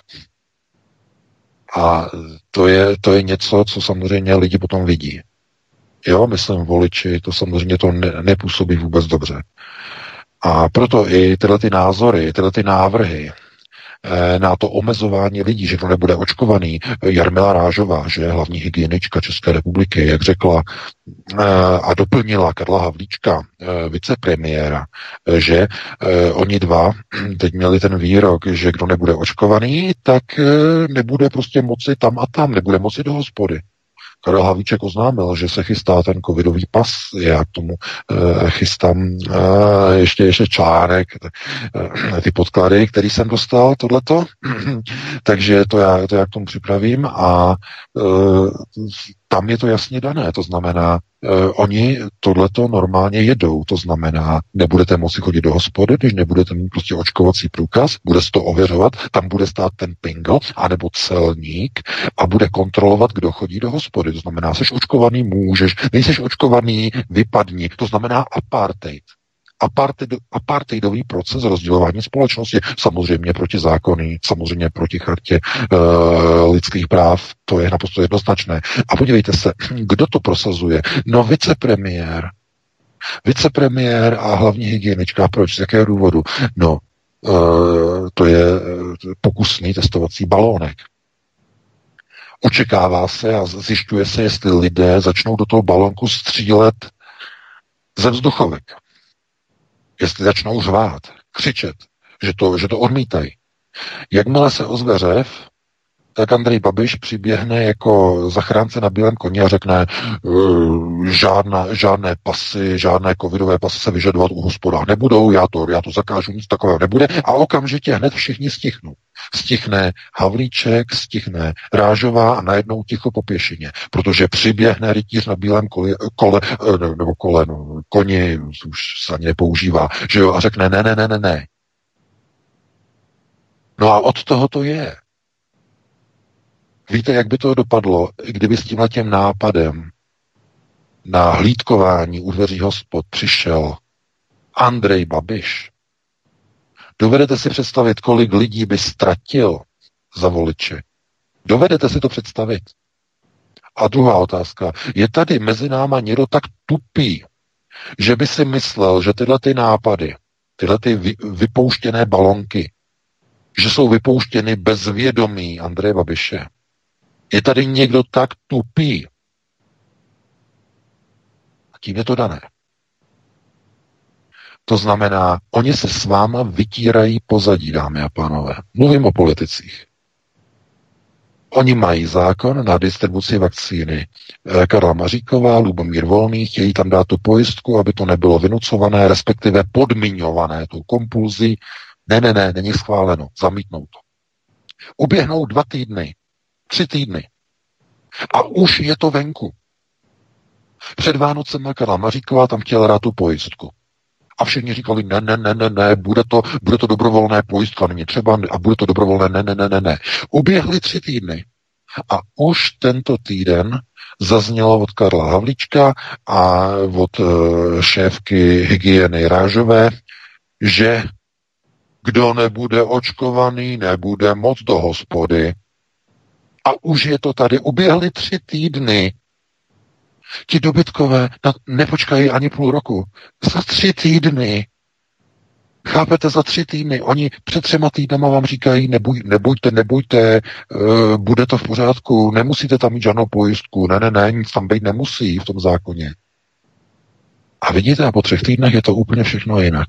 Protože lidé jsou splachovací, protože mají v píči na lehátku jak se píše eh, nebo zpívá eh, v té písni, že, od té slovenské kapely, jak oni se jmenují, že. A Horký že. No. Takže od nich. Takže oni tam zpívají a to je, to je úplně jak pozadí na hrnec. Úplně přesně takhle je to dané. To znamená, mají na lehátku, mají, hotovo a stačí tři týdny a lidi už zapomenou, lidi neví po třech týdnech neví. To znamená, co bylo před třema týdnama, když se vás zeptám, co bylo před třema týdnama, teď takhle z fleku, rychle, honem, šup, co bylo před třema týdnama, vzpomenete si, nevzpomenete si, napřed si vzpomenete. Protože člověk má krátkodobou paměť. To je ten problém. To, to není nějaká špatná vlastnost, to je přirozenost. To je přirozenost na ochranu člověka, na ochranu mozku. Protože kdyby si pamatoval jenom zhruba o dva až tři dny více, tak by se člověk zbláznil z těch informací. Protože mozek uh, zpracovává všechny informace. V noci, když spíte, tak vyřazuje to, co je nepodstatné, to, co je podstatné, ukládá do podvědomí a to, co je nepříjemné, ukládá do nevědomí. Všechno jsou to vlastně procesy ukládání do e, takzvaného unitárního prostoru. Mozek je pouze interface pro napojení s unitárním prostorem. Ale to bychom se zacházeli, něk, zacházeli někam jinam. Ale vidíte, že stačí tři týdny a oni poruší svůj slib, jako kdyby nebyl. E, takže pokud tady jsou nějaké obavy z toho, že očkování bude povinné, e, tak e, ano, to jsou obavy, které jsou na místě. Jenom se tomu nemůže říkat povinné, ale pouze vynucované. Je to vynucované. Vynucované podmínkou provozovatele, firmou, zaměstnavatelem, zřizovatelem, prodejcem, kýmkoliv. Vynucované. Je to podmínka. A ta kompulze zkrátka není povinnost, protože vy u té kompulze máte svobodnou vůli odejít pryč. Nenechat se očkovat a jít někam jinam. Jenže to je právě ten problém. Když tohle to řekne zaměstnavatel, tak to znamená, že přijdete o práci. Ale vy máte svobodnou možnost jít hledat si jinou práci. to je právě, to je ta kompulze. A to je zákeřnost. To je zákeřnost té kompulze. Takže znovu je třeba teda jenom se na to dívat jako tak, že na to očkování je třeba nahlížet z pohledu e, dobrovolné povinnosti, jak e, řekl Igor Matovič, to znamená dobrovolně na sílu, to je přesně ten výraz, ale ještě lépe, než dobrovolně na sílu, je, tomu, je to vynucované, respektive podmiňované očkování. Podmiňované tím, že když nebudete očkovaní, nedostanete nárok na to. Na toto a na toto nebudete mít nárok. A jaké budou ty podmínky, to si ani nepřijde vědět, protože oni to dokážou implementovat úplně do všeho, i do věcí, které by vás teď ani vůbec ani nenapadly. Jako třeba s těma hypotékama. A nebo třeba eh, s tím, eh, jako můžete cokoliv, že jo, e, jak jsou třeba, máte třeba děti, e, tak e, oni třeba řeknou, aby dítě mohlo chodit do školky, tak musí být očkované, nebo aby dítě mohlo do školy, musí být očkované. No a co když nebude to dítě očkované? Oni řeknou, no vy nemusíte to dítě nechat očkovat, ale bude se, chodit, bude se učit z domova, dálkově. No a každý rodič ví, že to nemůže, protože musí rodič chodit do práce, že jo. Dítě nemůže být samo doma. Může být, že dospělý dítě už na střední škole, tam už to nevadí, to něco jiného. Ale malé dítě nemůže být doma přece. Bez dozoru. Nemůže kvůli tomu mít ošetřovné po dobu, já nevím, osmi let základní školy. jenom kvůli tomu, že nechce nechat dítě očkovat. Chápete? To je, to je, to je, to je neřešitelné. To je ta kompulze. To vynucení. A nebo ta maminka bude obcházet prostě ty školy po celé republice, bude hledat nějakou školu, která to očkování zatím ještě nevyžaduje. Takže to, to prakticky, prakticky to nemá řešení. To znamená, ta, je ta donucená, ta, žen, ta žena nebo ta rodina je donucená k tomu, aby to dítě nechala zkrátka naočkovat.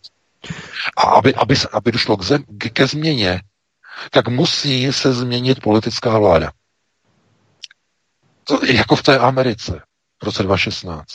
Musí se změnit prostě e, procesy vedení, i když to bude těžké, ale aby to, do, aby to cvaklo, aby to klaplo, aby to takzvaně dopadlo, tak by zkrátka museli k těm volbám chodit úplně jiný lidi. Protože eh, to, co se dostane do té vlády, to je pouze kopie, zrcadlo, odraz toho lidu.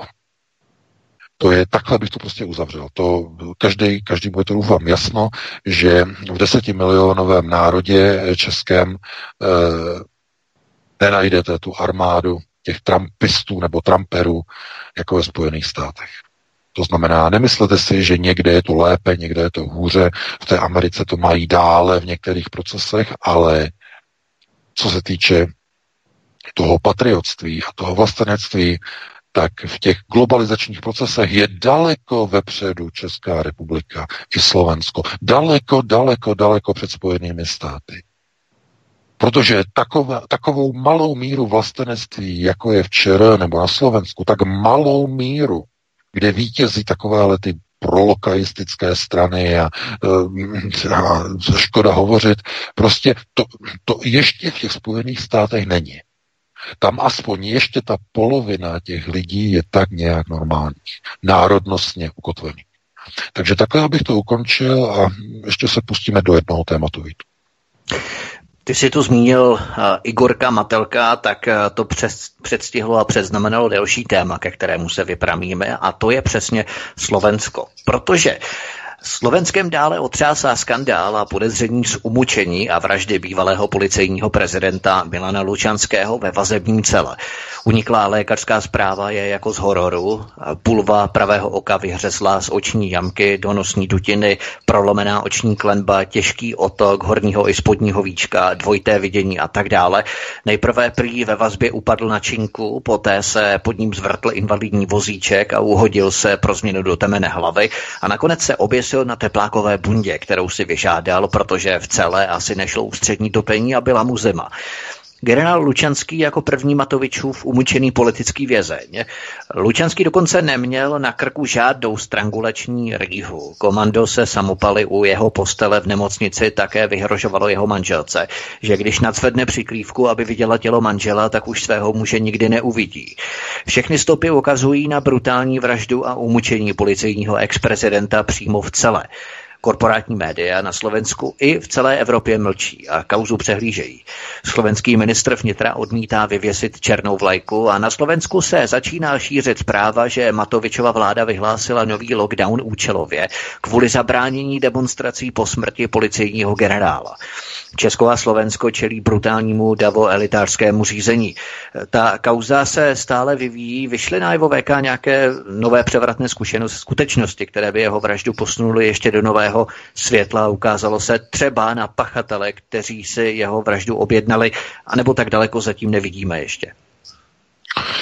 Ne, situace, co já teda se tam dívám na Slovensko, tak tam to vypadá prostě takovým způsobem, že eh, tam po roce 2018 došlo k procesům, eh, které nikdy neměly být jako připuštěny.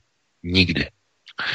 A došlo k ním kvůli tomu, že společnost, stejně jako v České republice i na Slovensku, už je přeformátována, mm, já bych řekl takovým tím polistopadovým školstvím. To znamená, když se podíváte na výsledky těch voleb, na ten volební elektorát, tak tam najednou vidíte zkrátka tu tendenci oné neoliberalizace politiky. Jak v České republice, tak i na Slovensku snaha neoliberální procesy řízení. To znamená, k moci se dostávají lidé, kteří nemají co se týče národních procesů řízení, nemají s nimi vůbec nic společného, ale jdou na ruku globalistům, globalčikům, proti vlastním národním zájmům. No a Igor Matovič to dokázal tím, jak udělal z celého Slovenska jednu obrovskou pětimilionovou laboratoř na uh, mutagenní testy. E, teda mutagenní, antigenní testy. no ale ty Maria to zase v podvědomí, no ano, možná, že jo, já nevím, možná, že jo, aby někoho nevyděsil. Ale e, nikde jinde to nebylo. To znamená, on to vymyslel nebo ne on, ale někdo mu prostě řekl, takhle by to bylo dobré, vymysleli antigenní testy, neudělali plošné testování. A co následovalo hned potom? E, podmínka, kompulze. Okamžitě na to nasadili kompulzy. Ano, bylo to dobrovolné, ale kompulzivně podmíněné. Ty nemusíš se nechat jít testovat, ale když se nenecháš, e, tak musíš být v té karanténě a nemůžeš prostě nikam chodit, kromě nějakých těch, eh, já nevím, základních nákupů, někam, někam na nějaké jídlo a tak dále. To znamená, byla to kompulze. Eh, ty máš svobodu se rozhodnout, že nemusíš, není to povinné, ale když to nesplníš, nemůžeš chodit ani do práce. Protože eh, tam na Slovensku, už to tam vlastně měli, tak tam oni dostali papír, takový ten modrý, a s ním potom museli jít do práce a tam ukázali zaměstnavatelovi, že prošli antigenním testováním a mohli být v práci. Když ten papír neměli, tak je zaměstnavatel rozhodnutím slovenského hlavního hygienika měl za povinnost nepustit do zaměstnání. Kompulze. Chápete? A tohle to tam proběhlo pod Matovičovou vládu. No a e, proč o tom hovořím? Proč je to tak důležité? Všichni asi sledují, že čím více se vlastně na tom Slovensku testuje, tím více padá obliba Matovičovy strany Olano. Tím více. No a kdo je největším nepřítelem? No nepřítelem eh, jsou především socialisté. To znamená uh, Robert Fico a hlavně Peter Pellegrini. To znamená ta jeho nová strana Hlas SD. A oni dohromady by udělali hodně velký výsledek, hodně pěkný výsledek. E, zřejmě by se stavili vládu společně. Oba dva bývalí soukmenovci a teď mají dvě strany. To znamená, e, největší nebezpečí ohrožení. Takže co oni udělali? No, oni začali, oni začali zatýkat všechny lidi, kteří mají napojení na nejvyšší špičky obou socialistických stran na špičky okolo Petra Pellegriniho a na špičky okolo Roberta Fica. Protože oni dřív byli v jedné společné straně. Celé je to mířené proti smeru. Ale protože smer se rozlomil na dvě části, tak je to mířené proti dvěma stranám. Proti hlasu a proti smeru. A oni pozatýkají tyhle ty lidi, vysoce postavené, jako jsou soudci, jako jsou vysoce postavení policisté, eh, bývalý tedy, tedy eh, tento zmíněný bývalý policejní prezident. Oni je zavřou a teď něco na ně vybalí a chtějí po nich, aby začali udávat třeba i falešně, třeba i vymyšleně a smyšleně proti některým politikům velmi blízko nebo přímo na někoho z vedení těch dvou socialistických stran. A je, chápete, je úplně jedno, kdo koho tam někde udá, protože ten tlak je obrovský. No a bývalý policejní prezident si myslel, že zkrátka dostatečně jako pevný v těchto věcech, že je silný, to znamená, on byl na té dovolené v Chorvatsku, on se vracel a on věděl, že uh, ho tam prostě chtějí uh, jako zatknout, takže on se vrátil na to Slovensko, oni ho zatkli, no a v té vazbě tam se děly nějaké neuvěřitelné věci. A uh, děly se tam takové věci, že uh, jemu prostě, že on prostě cvičil Nikdo neví, jakým způsobem se dostala činka do jeho cely, což je samozřejmě nesmysl. A že na tu činku padl pravým okem. Potom přišla druhá verze, že to nebylo na činku, ale že to bylo na hranu postele a že to bylo kvůli tomu, že zakopl v papučích a padl nějak na hranu postele. To znamená, eh, chápete, to jsou, to, to je něco, to jsou, to jsou systémy, kdy uh, oni mají někoho vysoce postaveného, on se sebou nenechá orat a dojde v té věznici nebo v té vazební věznici dojde k, vra, k. Chápete? No a výsledkem je nějaké zranění, těžké zranění. No a zlomená lebeční klemba, těžké poškození oka a tohleto, to je, eh, chápete, lékař, když se na to podívá, a my jsme dali tu zprávu našemu kolegovi, eh, lékaři, aby se na to podíval, tu zprávu, co je tam v ní napsané. A on nám sdělil, že tohle jako vypadá eh, na něco, co jako vypadá spíš jako na nějaké, nějakou rvačku, eh, možná ránu boxerem, ocelovým boxerem vlastně na prstech přímo do oční klemby, protože ta je natolik tvrdá, já nejsem doktor, to, já nevím, ale asi je to pravda, že nakonec to tvrdá, že aby došlo k prolomení, tak to musí být obrovský úder a jenom zakopnutí jako není, není moc jako reálný. Takže uh, jako opravdu, když se dostane k moci neoliberální marioneta, tak je ochotná udělat pro zachování procesu řízení úplně cokoliv. To znamená, oni se rozhodli, že v této éře, když lidé jsou příliš fixováni na lockdowny a jsou příliš fixováni na zákazy vycházení a ubírá to preference uh, onomu hnutí Olano, tak oni to udělají tak, že začnou vrtět psem. To znamená, spustí nějakou kauzu, nějaké konspirace a začnou de facto zatýkat lidi okolo těchto dvou socialistických lídrů, okolo Fica a okolo Pellegrini. Začnou si vyzobávat některé lidi v jejich blízkosti. To znamená, aby lidi říkali, vidíte, vidíte, to je skorumpovaná strana, to je skorumpovaná tam ještě a tam ještě a tam ještě. A kdo to podporuje? Kdo to okamžitě vynáší na informace, podrobnosti z vyšetřování, tohleto, podrobnosti, podrobnosti? No, přece Matovičová média na Slovensku. A která to jsou? No to jsou všechna ta korporátní, všechny ty deníky N a všechny ty další, které tam jsou. To, jsou všechno Matovičová takhle, oni, to nejsou jeho média, to jsou Sorošova média. Ovšem, ovšem, eh, Matovič je Sorošův kůň. To je naprosto jasné. To, kdo není tupý, tak mu to je naprosto jasné. A e, proto e, oni mají za příkaz podporovat Matoviče za každou cenu. Proto on, když měl ten skandál, e, možná si pamatujete, s tím, že opisoval tu diplomovou práci, nebo co to, nebo co to bylo. A eh, bylo to úplně jakoby obsané tak eh, slovenská média to se snažila omluvit, otut, otutlat, že, že chyby se dělají a tak dále a tak dále a tak dále. To znamená, nebylo z toho vůbec nic. Dovedete si představit, že kdyby nějaký takovýhle podobný problém měl třeba Fico nebo Pellegrini, dovedete se představit, tak by ho ukřižovala tak korporátní média. Úplně.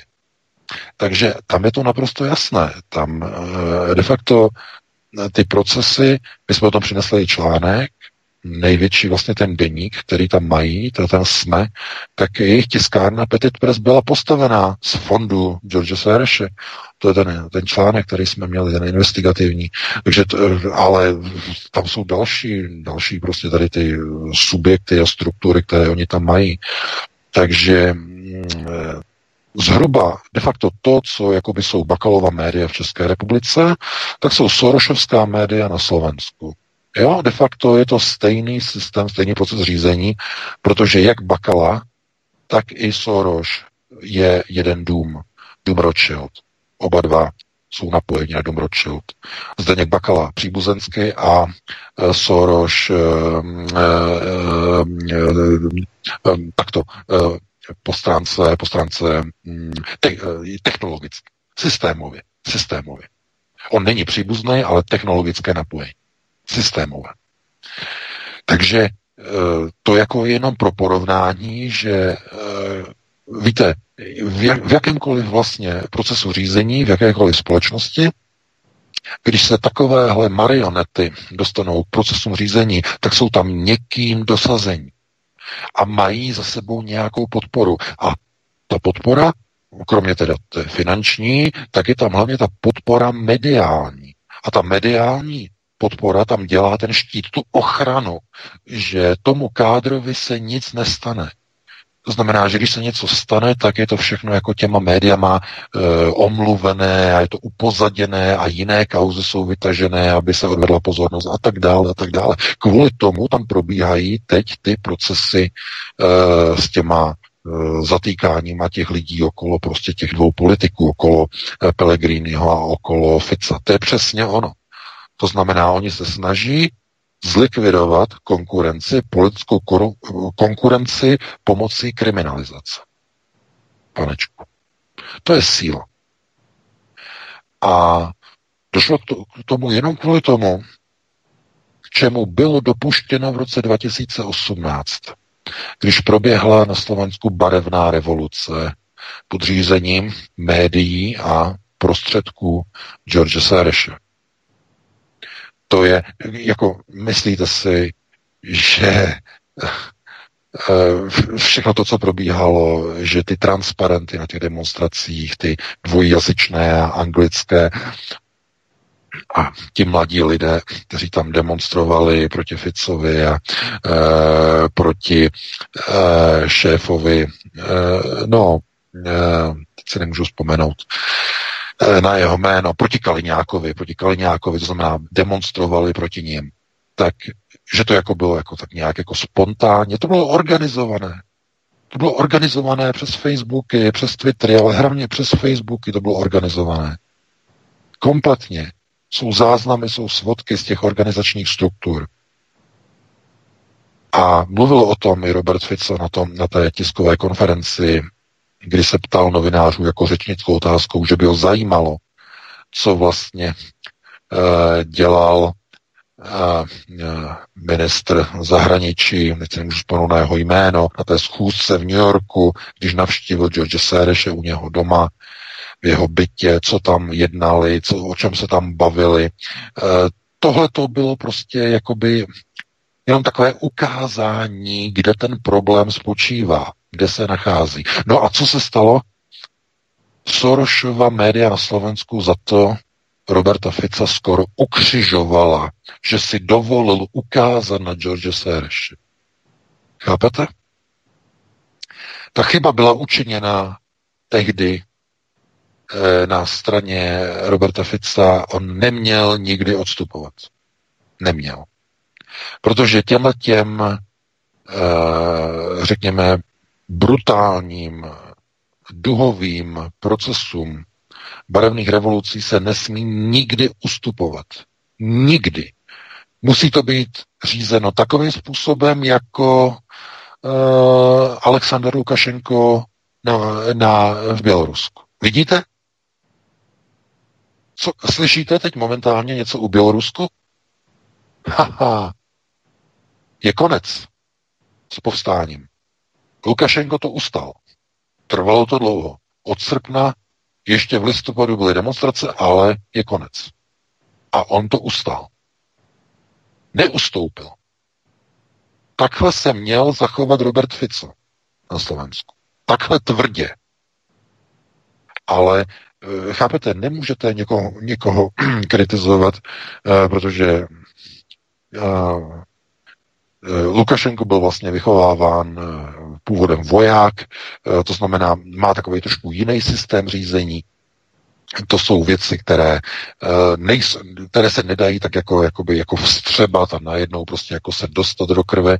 Uh, lidi na to nemají uh, de facto jakoby žaludek, to znamená, když politik vidí, že tam je nějaký velký tlak, tak odstoupí, dá tam vedle sebe místo někoho jiného, dá tam Petra Pellegriniho, aby se jakoby ten tlak trošku umenšil. No a nakonec vlastně z toho je rozpad strany, protože ten nový kádr se ukáže jako schopný dojde k rozštěpení strany. A to znamená, rozděluj a panuj destrukční proces, který nikdy neměl být připuštěný, ale ten rok 2018 to všechno nastartoval.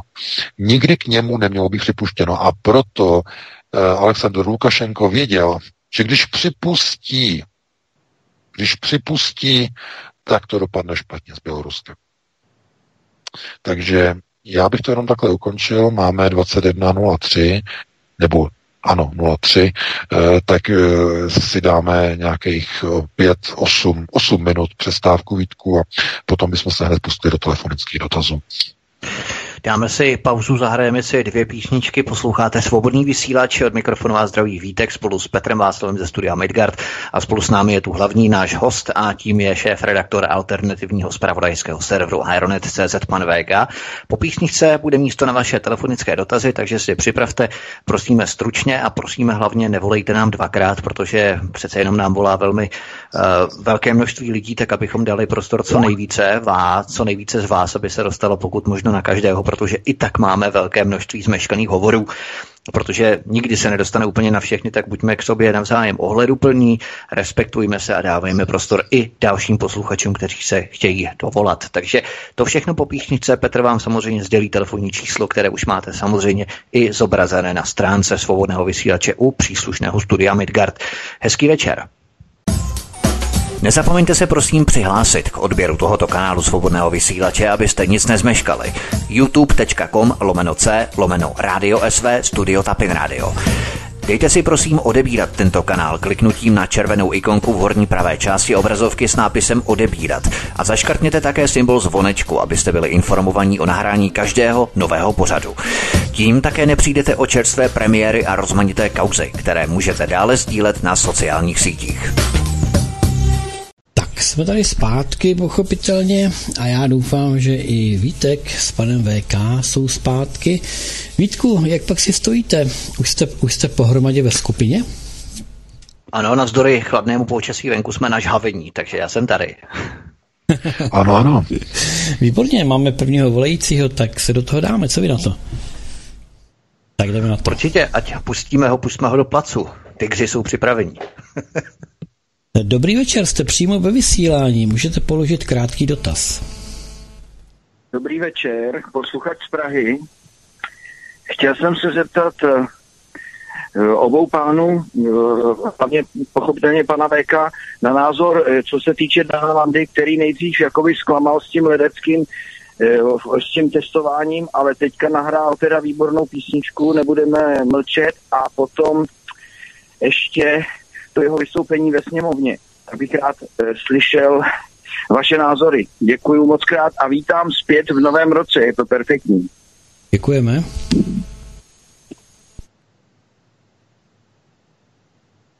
Halo, halo, slyšíme se? Slyšíme se, já myslím, že VK... Uh, no, já jsem myslel, jako, že to je otázka, že to je otázka jako na nás dva, takže víte, jako, jako odpoví první, no. jsem myslel. No, já odpovím velmi stručně, VK. Mně jde v podstatě o to, že pokud se někdo jednou provaří o odkope, tak mě vůbec nezajímá, co potom, uh, kde si žvaní a tlachá, co natočí, a kde mluví a o čem mluví a tak dále. Prostě ten záměr je úplně jasný. Agenti s teplou vodou, pokud to nevíde jednou, potom to zkusí různě variovaně. Po druhé, potom, když to nevíde, tak znovu trošku trošičku jinak po třetí a tak dále, do toho si zpívají, něco kecají, je to úplně jedno, tak aby zase nikdo nepil ódy na landu, který nás chtěl všechny prodat a v rámci mobilního očkování. Já si myslím, že to je věc naprosto jasná. Vůbec bych tomu uh, nedával prostor podobným komediantům, protože to je, já nevím, je to je prostě naprosto úplně jasný a Nechci se k tomu ani nějak moc vracet. Eh, VK, jaký je tvůj já názor? To, já, já to nějak nebudu prostě jako roztahovat tady, to, tady ten komentář, protože mm, eh, to, eh, řekněme, to angažma Dana Landy s tou, eh, s tou společností, která zajišťuje, nebo chtěla, nebo ještě stále chce zajišťovat očkování, eh, teda pardon, eh, plošné testování pomocí rychlotestu. Tím se Dan, Daniel Landa jak, jak to na, nazvat, kde najít ta slova, že zaprodal, asi ne, tak on říká, že to bylo úplně zadarmo, jenom chtěl vlastně pomoct, jak nějak rozjet ten biznis, aby znova se mohly dělat koncerty za tu cenu, strašnou cenu, že lidi prostě se donutí jako k testování a ke strkání špejlí do nosu nebo do krku, tam to bylo trošku jinak. Uh, t, on, on takhle, Dan Landa viděl ten backlash, jo, ten, tu odezvu, tu odezvu svých fanoušků zaregistroval a věděl, že musí ne šlápnout na brzdu, to je málo, ale že musí otočit kormidlo o 180 stupňů. A proto byl ten, bylo to vystoupení v poslanecké sněmovně, které vůbec nebylo špatné. Kdyby nebylo té skutečnosti, že jenom o pár týdnů předtím propagoval, de facto prodával svým fanouškům myšlenku, že když chtějí na koncert, musí se nechat prostě otestovat špejlí do krku. Um, no, chápete, no, to je, je to, je to těžké. Víte, to je jako eh, eh, všechno. Vakcinační lobby, testovací lobby, to je strana Big Pharma. To jsou nepřátelé svobody nepřátelé lidu, nepřátelé národů. A když jednou s něma začnete spolupracovat a za pár týdnů na druhé straně proti ním jdete, to je, uh, je to neuchopitelné, je to těžko uvěřitelné, není to autentické, jak je moderní, že se říká, každý si to musí přebrat. Já proto se jako tady tomu úplně vyhnu. Je to velice impertinentně, prostě nepříjemné na to vůbec jako odpovídat, abychom neurazili e, jako někoho, prostě, nebo něčí city, abychom neurazili, protože v té sněmovně to znělo velice pěkně, ale puste si to video s tou propagací toho testování. Jak bude znít pro změnu to, co tam zaznívalo.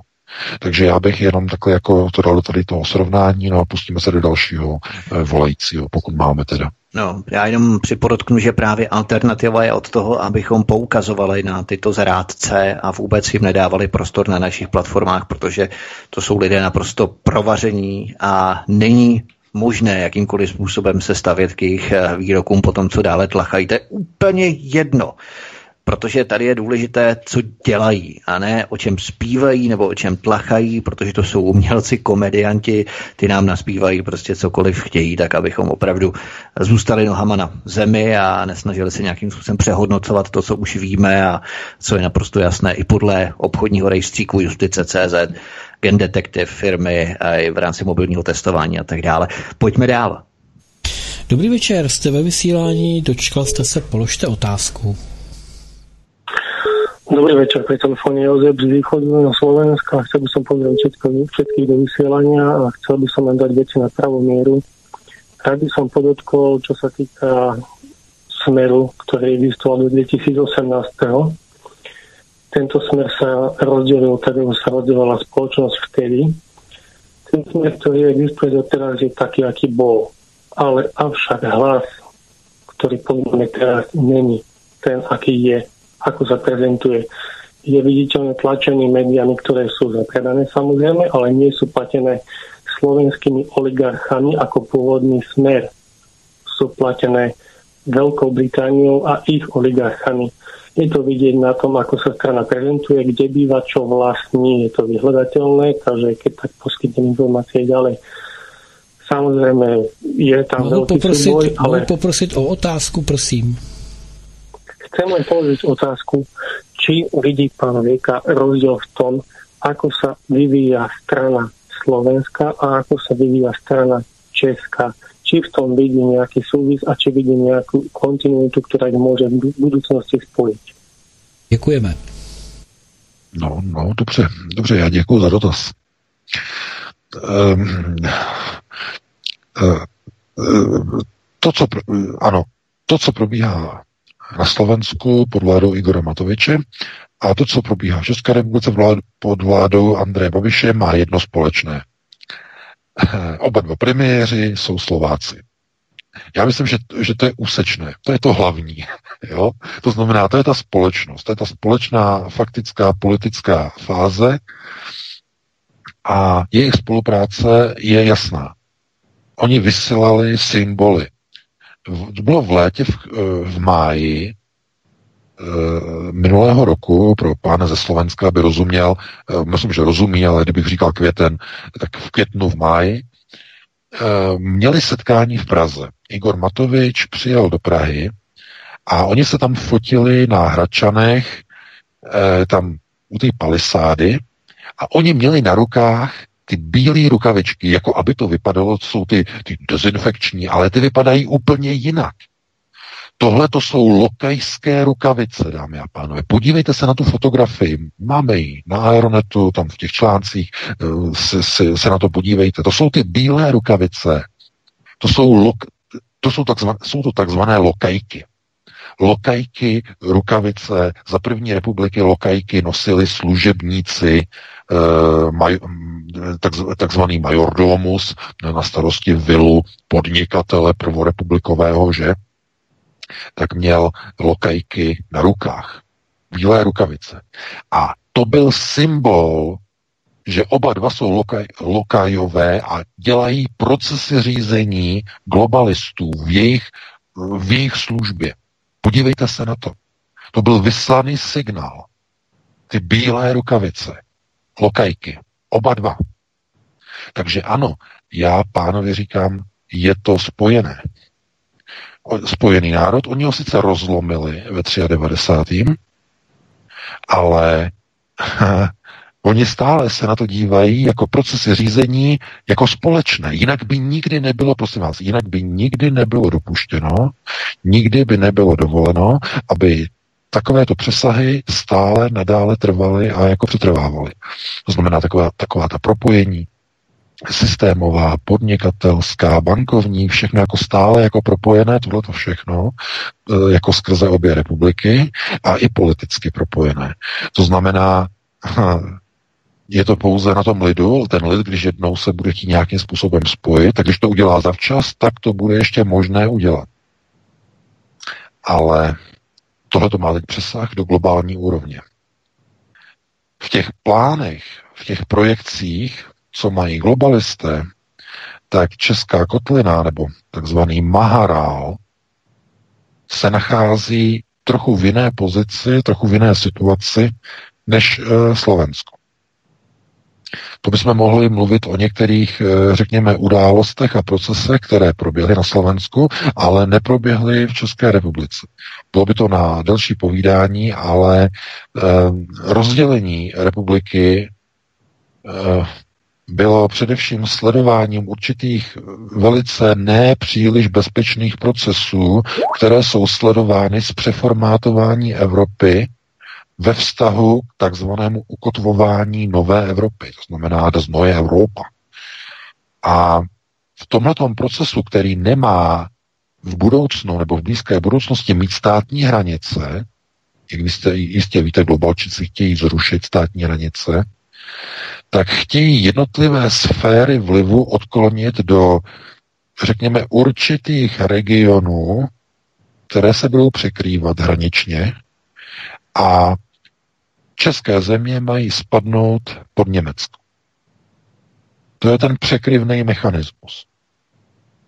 A e, samozřejmě, že to by zase nebylo tak překvapivé, ale Slovensko se má nacházet v podstatě v té ose toho vlivu, který de facto bude mít více-méně velké spojení s těmi, řekněme, operačními procesy, které někdo nazývá balkanizace procesů řízení.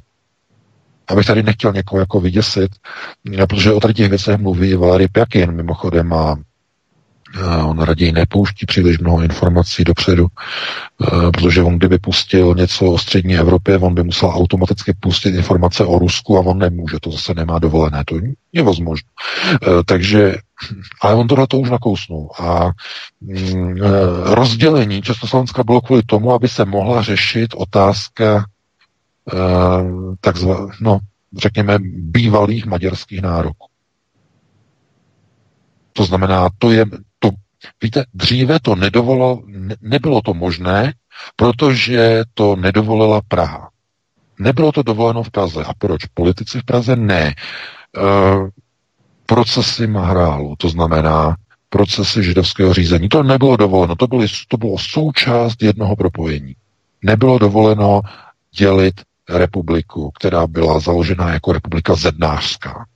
Takže to nebylo konec konců eh, Milan Rastislav Štefánik eh, byl v, jedné, v jednom spojení eh, s Tomášem Garikem Masarykem, když se zakládala republika, tak tohle to, to byly všechno zednářské, nebo jak nebo Slováci říkají, murárské, doufám, že to říkám správně, svazky.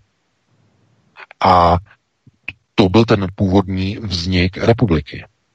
To, k čemu došlo rozlomením republiky v roce 93, to mělo daleko zásadnější přesah, protože e, víte, že najednou ty dvě země se začaly vyvíjet úplně jinou rychlostí, jiným směrem.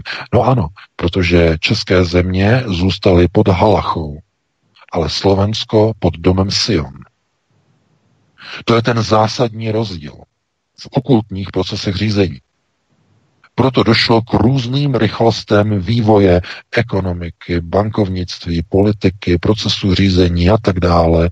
E, proto národnostní procesy řízení vydržely na Slovensku tak dlouho, pod, eh, pod Mečiarem a ještě dalšími kádry. Potom tam sice přišel, že pro americký kádr pan Zurinda eh, na nějakou chvíli, ale nebylo dovoleno a znovu tam přišel Robert Fico zase pro národně, i když on už byl globalisticky ukotvený, tak eh, tohle to všechno probíhalo na Slovensku s jakýmsi obrovským spožděním. To znamená, odstraňování národních procesů řízení na Slovensku je mnohem pomalejší než je to v České republice.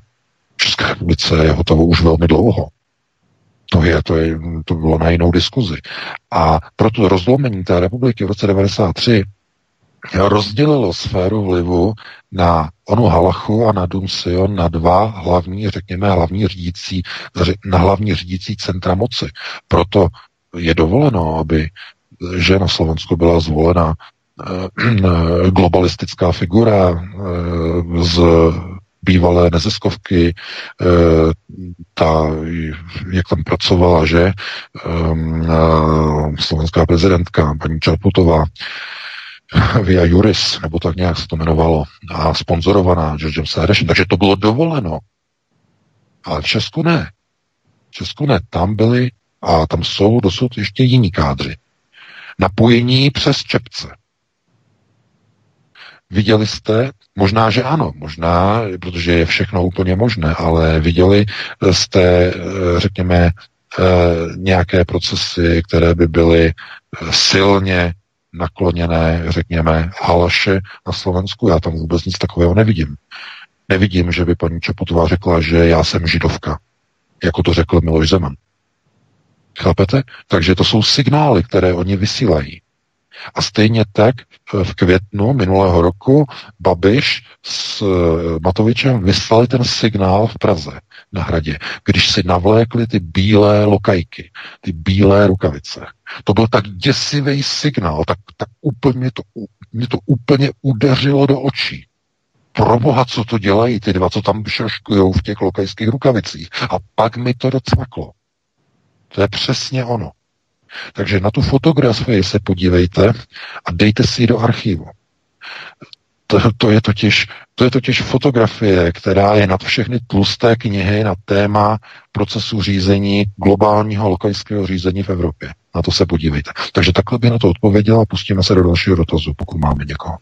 Ano. Tak jste se dočkala, prosím, položte otázku a i řekněte tu novinku, kterou jste mě říkala mimo, mimo vysílání. Mm, ano, Dobře.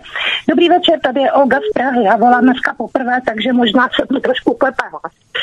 Pánové, moc vás zdravím. Dnešek zase opět úžasný, jako vždycky. A pane Veka, chtěla bych napojit se na to, co jste říkal o eh, Donaldu Trumpovi. To znamená ty informace, které jsem ještě na Aeronetu nečetla a říkal jste, že možná, že prostě Donald Trump zmizel. A mm, já mám 8 hodin staré video před sebou z Twitteru a teď samozřejmě nemůžu sklíčovat, ani vám to nemohla poslat.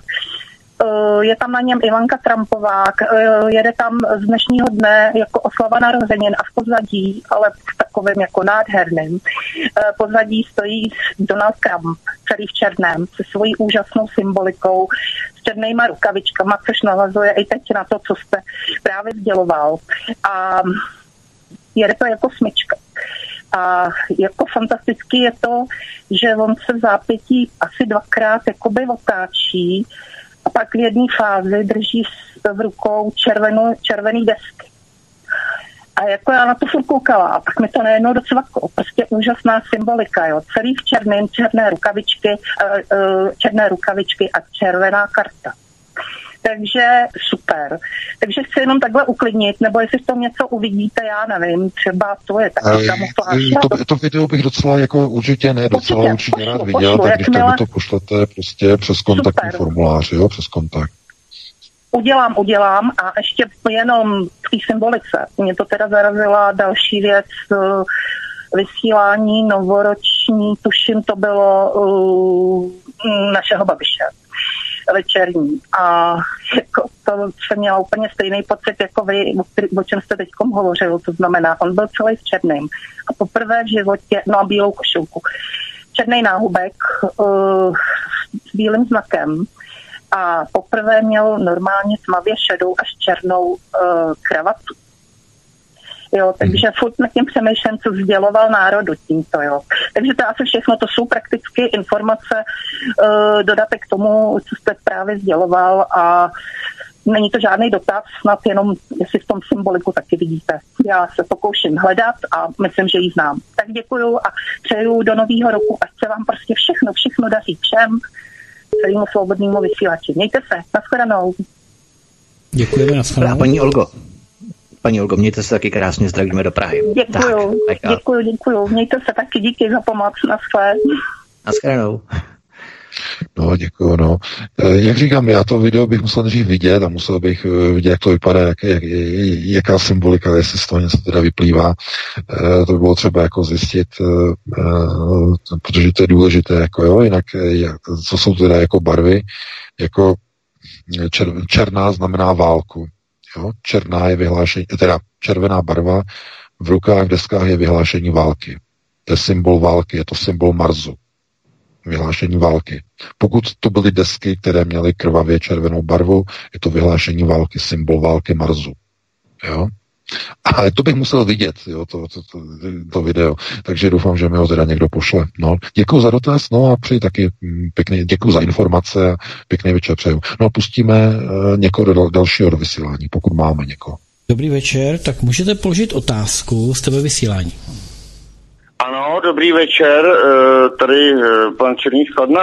Já bych jenom, já neměl tu možnost vás slyšet eh, od začátku, celý pořad, takže se to pustím zpětně samozřejmě. Ale chtěl bych se zeptat, neslyšel jsem zase žádnou informaci o tom, že vlastně to, co se děje v Americe, tak nějak jako jsem měl možnost i v práci trošku sledovat, ale neslyšel jsem nic jakoby od pana Putina. Co s ním se děje, nebo jestli jste už o tom dneska mluvili, tak se omlouvám. Děkuji. Ano. No, Vladimir Putin se nevyjadřuje k věcem, ke kterým v podstatě nemá co říct. to je známé u Putina, jo? To znamená, že když tomu nemá co říct, tak se nevyjadřuje. E, to je taková typik, e, typická vlastnost ruské diplomacie. Pokud e, nemají zájem někde v nějakých procesech a netýká se jich to, tak se k tomu zásadně nevyjadřují. To jako není žádná zvláštnost. Pozor, pozor, pozor. Tohle to dělají politické štětky. Jo, to dělají štětky lokajové, eh, že někde se něco stane a hned prostě politik, ať už je to prezident, premiér, nějaký ministr, vyskočí a hned se svolává tiskové konference a říká, my kritizujeme to, co se děje tam, tam, tam a my s tím nesouhlasíme a mělo by tam být tak, tak, tak a, a tak dále. S tím na to dělají holky. Všechny ty holky těch globalistů nebo neokonů, to znamená, to dělají takoví ti lokajníci. To nedělají státníci. Státníci to nedělají. Ty, ty nekomentují události v cizině, pokud se přímo nedotýká vlastní země, vlastního státu. Jo, takže takhle by na to odpověděl a dáme prostor dalšímu volajícímu, pokud máme teda někoho na telefon. Dobrý večer, jste přímo ve vysílání, položte otázku.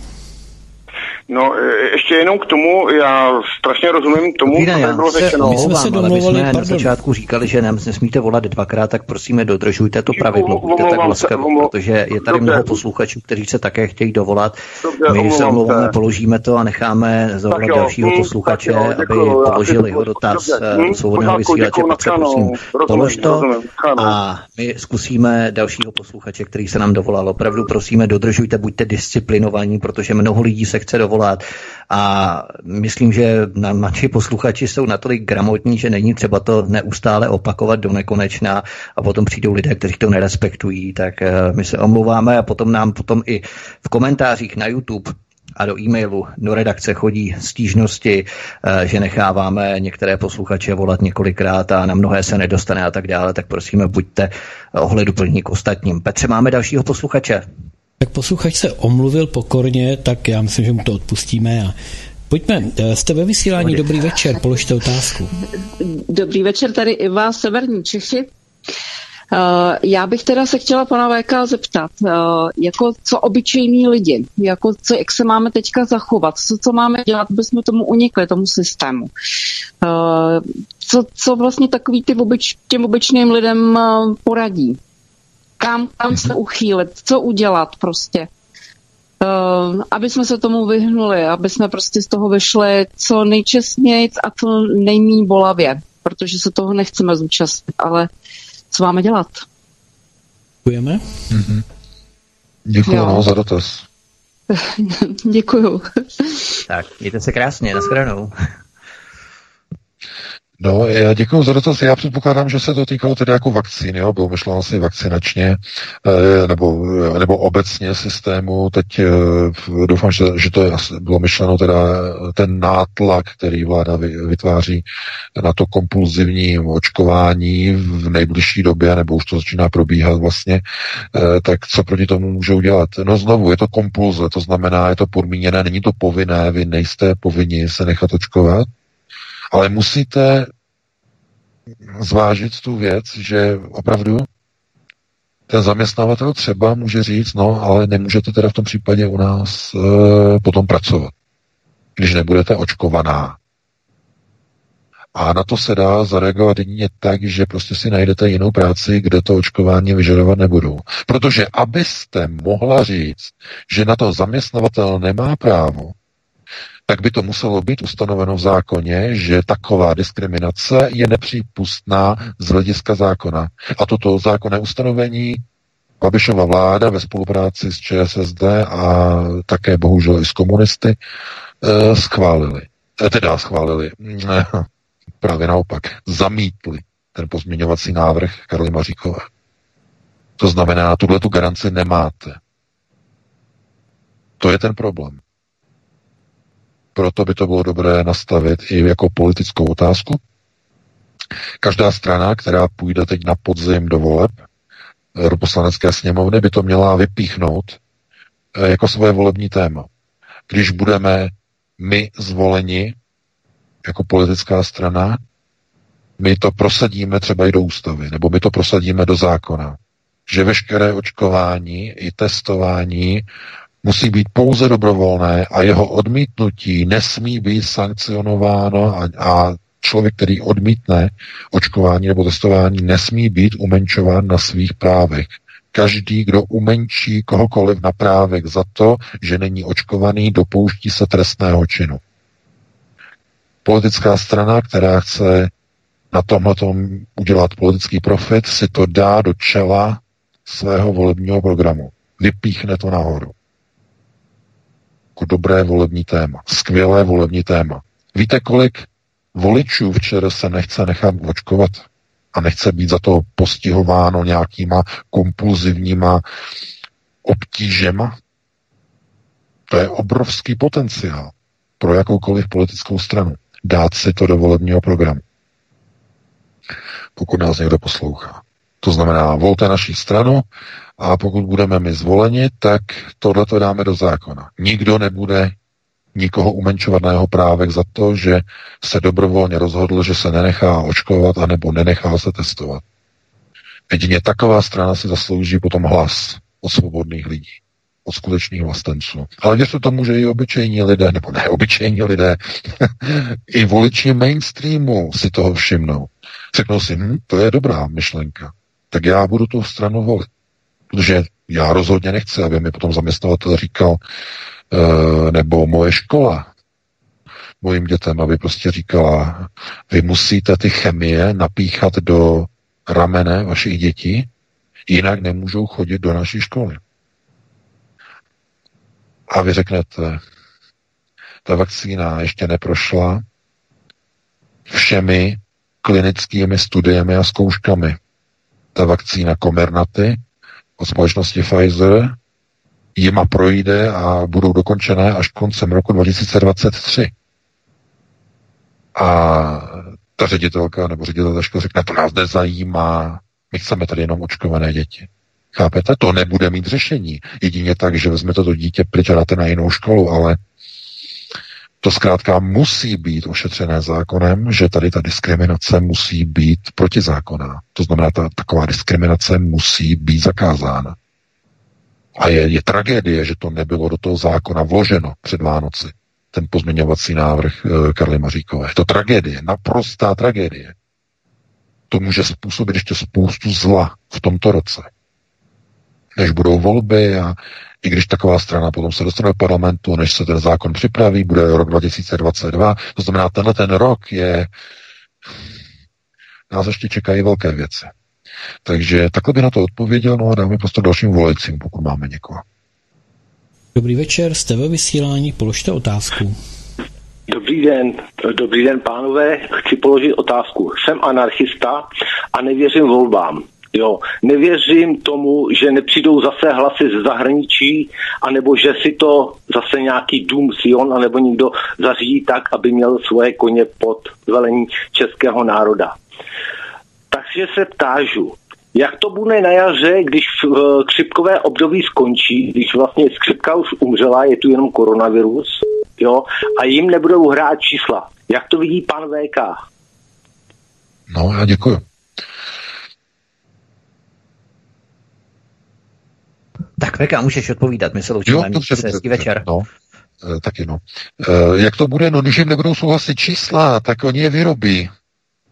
Oni je vyrobí. Podívejte se. Jim nesouhlasili čísla v srpnu.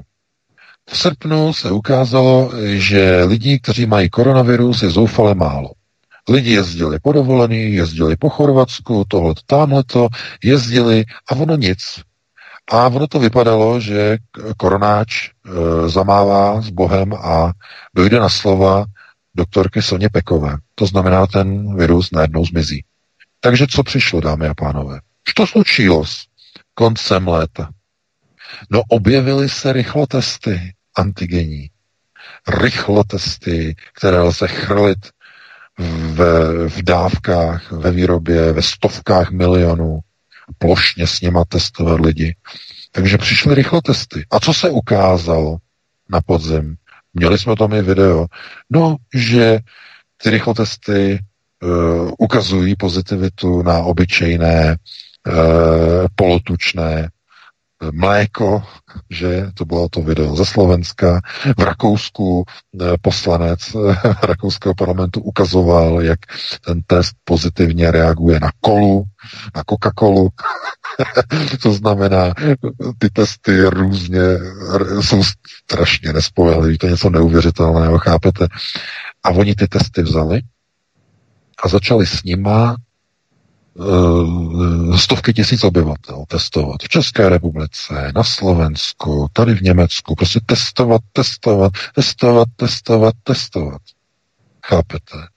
A najednou, co se stalo? Státní hygienické stanice najednou začaly ukazovat, že se mění prostě počty úmrtí ve srovnání s jednotlivým rokem. A Český statistický úřad tam potom různě měnil ta čísla v těch statistikách, že to najednou v prosinci to vyletělo nahoru. Předtím několik hodin předtím to bylo normální, oni to potom zpětně upravili, no to vyletělo to nahoru, to bylo prostě, aby bu, bu, bu, hu, prostě, eh, chápete, oni ta čísla si vyrobí. Oni řeknou, v této zemi teď onemocnělo dalších 30 tisíc lidí za den. Je nakažených. Ne, že jsou pozitivní. Oni to řeknou sugestivně, jako v Hollywoodu. Oni jsou nakažení. Fuj, fuj. Chápete? Vyvolání paniky. A co přijde, když jsou lidé nakažení? Kompulzivní očkování. My přece nedovolíme, aby nakažení lidé chodili k nám do naší fabriky, do naší montovny nadnárodní. Nedovolíme. Všichni zaměstnanci, všichni agenturní zaměstnanci musí být očkovaní. Když ne, tak táhni do bytku. A všichni, kteří chodí do našeho nákupního centra, všichni musí být očkovaní a všichni zaměstnanci, eh, kteří jsou ve fabrice, musí být očkovaní. A všichni, kteří lezou do prostředků hromadné dopravy, do autobusů, do tramvají, do metra, do vlaků, musí nebo budou muset být očkovaní. A když ne, tak táhni do bytku. Ty nás chceš všechny zabít. Ty chceš šířit virus. A člověk řekne, ale vždyť vy jste přece očkovaní. Já vás přece nemůžu nakazit, když jsem neočkovaný, ne? Vy jste přece očkovaní. Jak já bych vás mohl zabít? A jim to začne šrotovat v té hlavici. Co jste jim to řekl, začnou přemýšlet, přemýšlet, nakonec se zaseknou a řeknou, ale vy nejste očkovaný, vy nás můžete nakazit. Protože budou z toho úplně zblblí. Vy jim úplně tu hlavu úplně zamotáte. Mimochodem VK, všiml jsi si, jak Andrej Babiš i po tom, co se nechal údajně tedy očkovat, tak stále nosí roušku. Ano. Však o tom zrovna, my čteš myšlenky, zrovna jsem o to teď chtěl navázat. Proč myslíte, že nosí pořád ty roušky? Oni jim řekli, že po tom svém naočkování musí ještě 14 dní čekat, než jako se jim nabere nebo nastartuje prostě ta imunita prostě v tom těle. Takže sledujte Babiše, jestli bude za 14 dní ještě pořád nosit roušku. Já vám říkám, že bude, já vám to garantuju. Bude únor, bude březen, bude duben a uvidíte, že Babiš bude pořád nosit uh, laňtuch uh, na hubě. Pořád. A vy se zeptáte, proč? Že, pane, pane premiére, proč pořád nosíte tohleto, když vy jste přece očkovaný? A on na vás vyvolí oči a on řekne, no, tak abych jako ty lidi jako motivoval. A k čemu?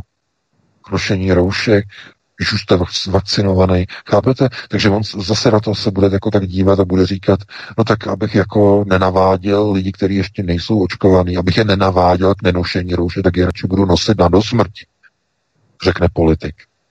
Ale chápete, to kvůli tomu, že oni mají strach že se nakazí, protože oni vůbec očkovaní nejsou tou vakcínou, oni dostali nějaké vitamíny, dostali nějaký biologický rostok. Myslíte si, že premiér republiky, dámy a pánové, musíme si to říct na rovinu, na rovinu a nedělat sebe blázny. Myslíte si, že druhý nejvyšší, a teď, pardon, asi třetí nejvyšší, nejvyšší je prezident, potom předseda senátu a třetí premiér. Takhle myslím, že to je počítané.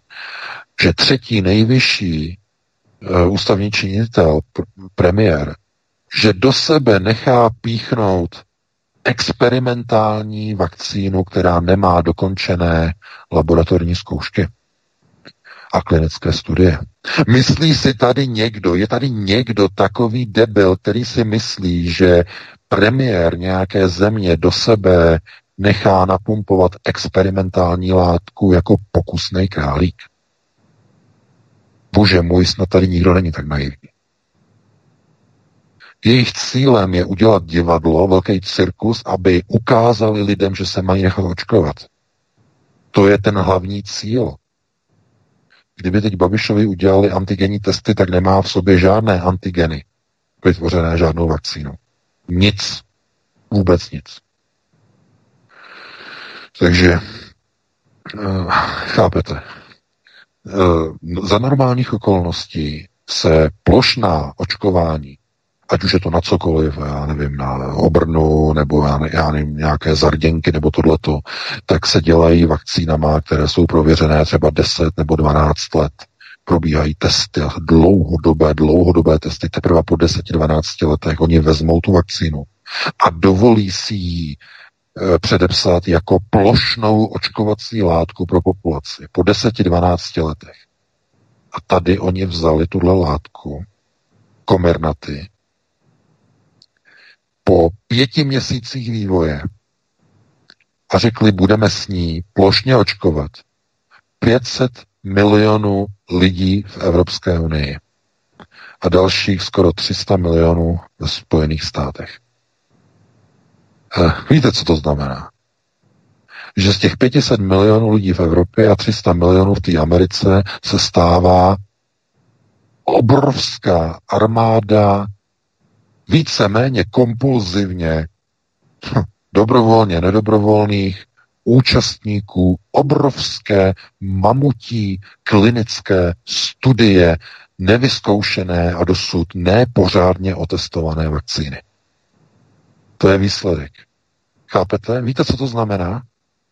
Že někomu jde tak strašně o to dostat tady tu látku do lidí, jako kdyby prostě na tom jako úplně eh, jako padal svět a budoucnost světa, jako kdyby na tom padalo. Ale ne, ne, ne, ne, ne, ne, ne, o tom to není. Ta látka není nijak zázračná.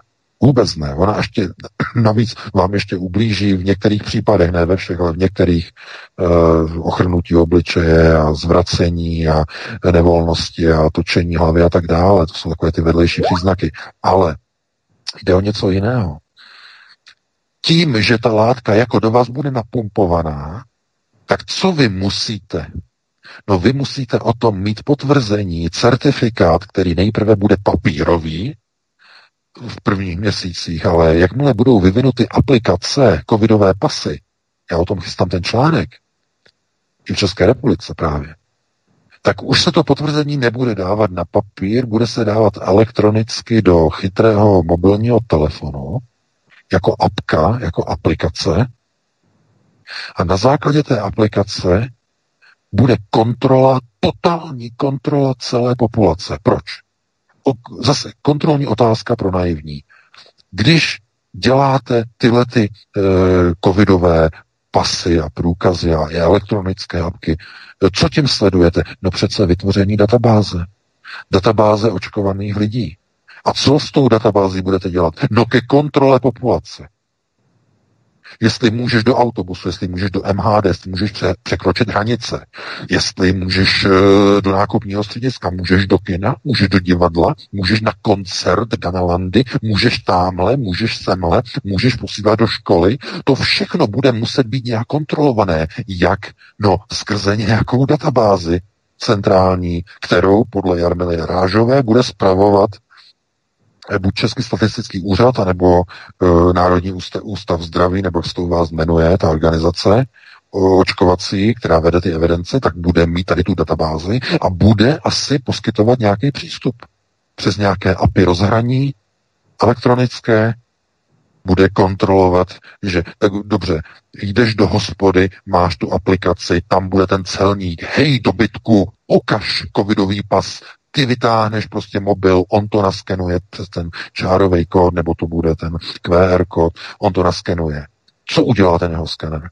No, ten je napojený přes Wi-Fi na internet a připojí se na, data, na databázi toho zdravotního úřadu.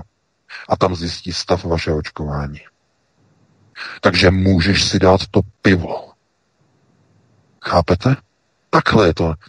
Je, ta vakcína je kvůli vytvoření té databáze a kontrole obyvatelstva. Jim je jedno, co se vám dostane do té krve. Jaké sračky to budou s odpuštěním. Jim je to jedno. Jim jde o tu databázi, aby mohli kontrolovat populaci. Protože bez té vakcíny by ta, by ta databáze nemohla vzniknout. Ani ty hlídky u těch hospod, ani ty kontroly u těch hospod, protože by to nikdy lidi nedovolili.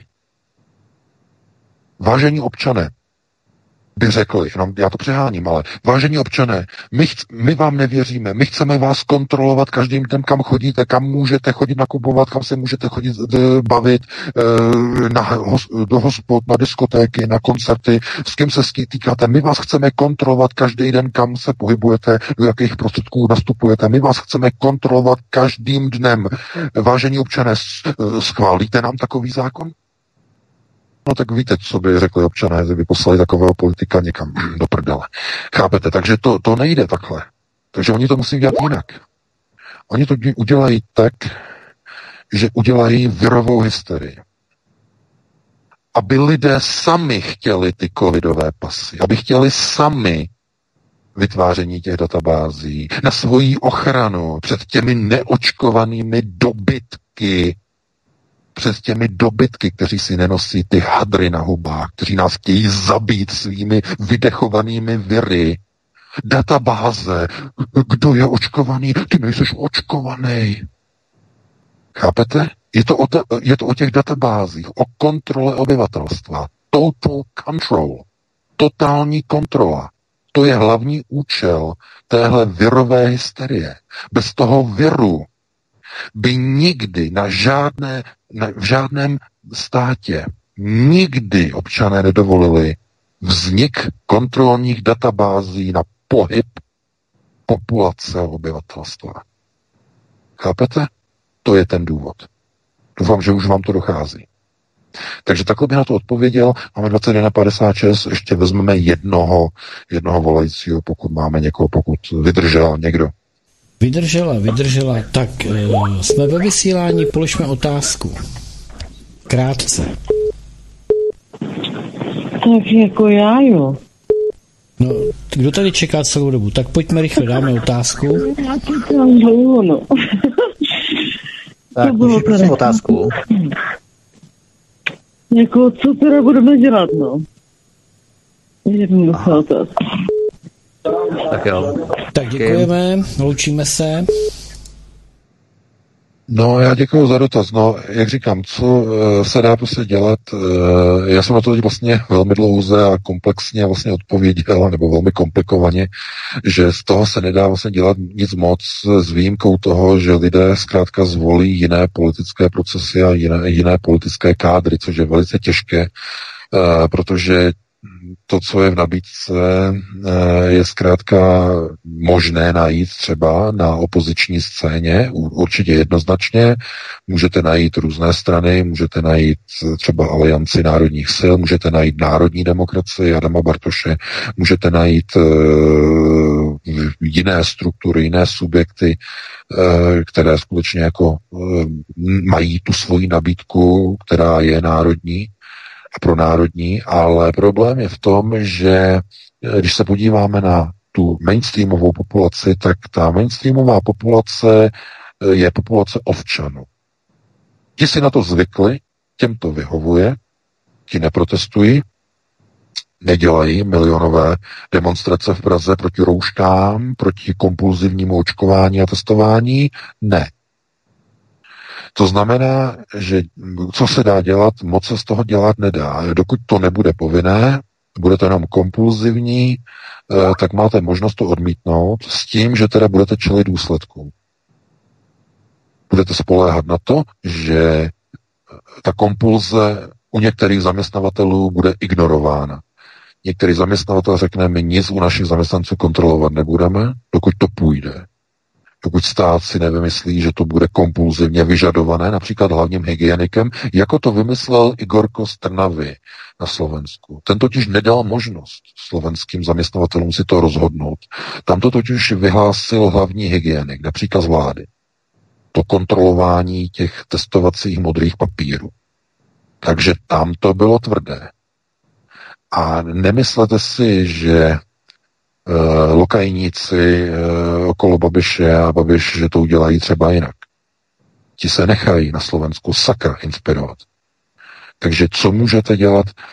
No, postavit se na odpor v tom, že dokud to půjde, tak vlastně se nenecháte očkovat, budete hledat třeba e, jiné možnosti tam, kde to nebudou vyžadovat, jak zaměstnávání, nakupování, nákupy, budete využívat jiné způsoby, budete se tomu maximálně vyhýbat a e, i když třeba máte děti, budete hledat třeba školy, které nebudou toto vyžadovat, i když tam to bude natolik kompulzivně nastavené, že se obávám, že mm, to bude třeba dané vyhláškou ministra školství, že děti musí být očkované. Zatím jako nikdo o tom nemluví, ale je docela možné, že uh, oni řeknou uh, v polovině roku, v, uh, v červnu, řeknou, Situace je strašná. Čísla. Čísla. Je zase půl milionu, je pozitivních půl milionu. Babiš bude už půl roku očkovaný a vyleze na televizi s rouškou na ústech a řekne, máme zase půl milionu, máme čísla, pes je znova na pětce, e, musíme, musíme přijmout opatření. Jaká opatření? No, všechny děti, než půjdou do školy, v září se musí nechat povinně očkovat. Dá to hlavní hygieničce, která to udělá výnosem, očkovacím a nařídí plošné očkování všech nezletilých dětí. A hotovo, vymalováno. A nikdo proti tomu nebude protestovat, protože budou, budou čísla na stole. E, samozřejmě, že budou lidi protestovat jako jednotlivci, že, ale nikoli většinová veřejnost. Té většinové veřejnosti sta, stačí pustit televizi Nova, vystřelí tam jeden graf. Tento den dnes, znovu bylo o, nakaženo 50 tisíc lidí. Dalších 20 tisíc přibylo tamhle, 30 tisíc tamhle. Situace je kritická, vážná. Kolabují nemocniční lůžka. Kolabují. Potom jdete do nemocnice, ona je prázdná. O tom zase chystám další video. To je, to je ne, naprostý skandál. YouTube ho pořád maže, na YouTube už sereme, házíme boba. Na YouTube už to všechno dáváme na Rumble.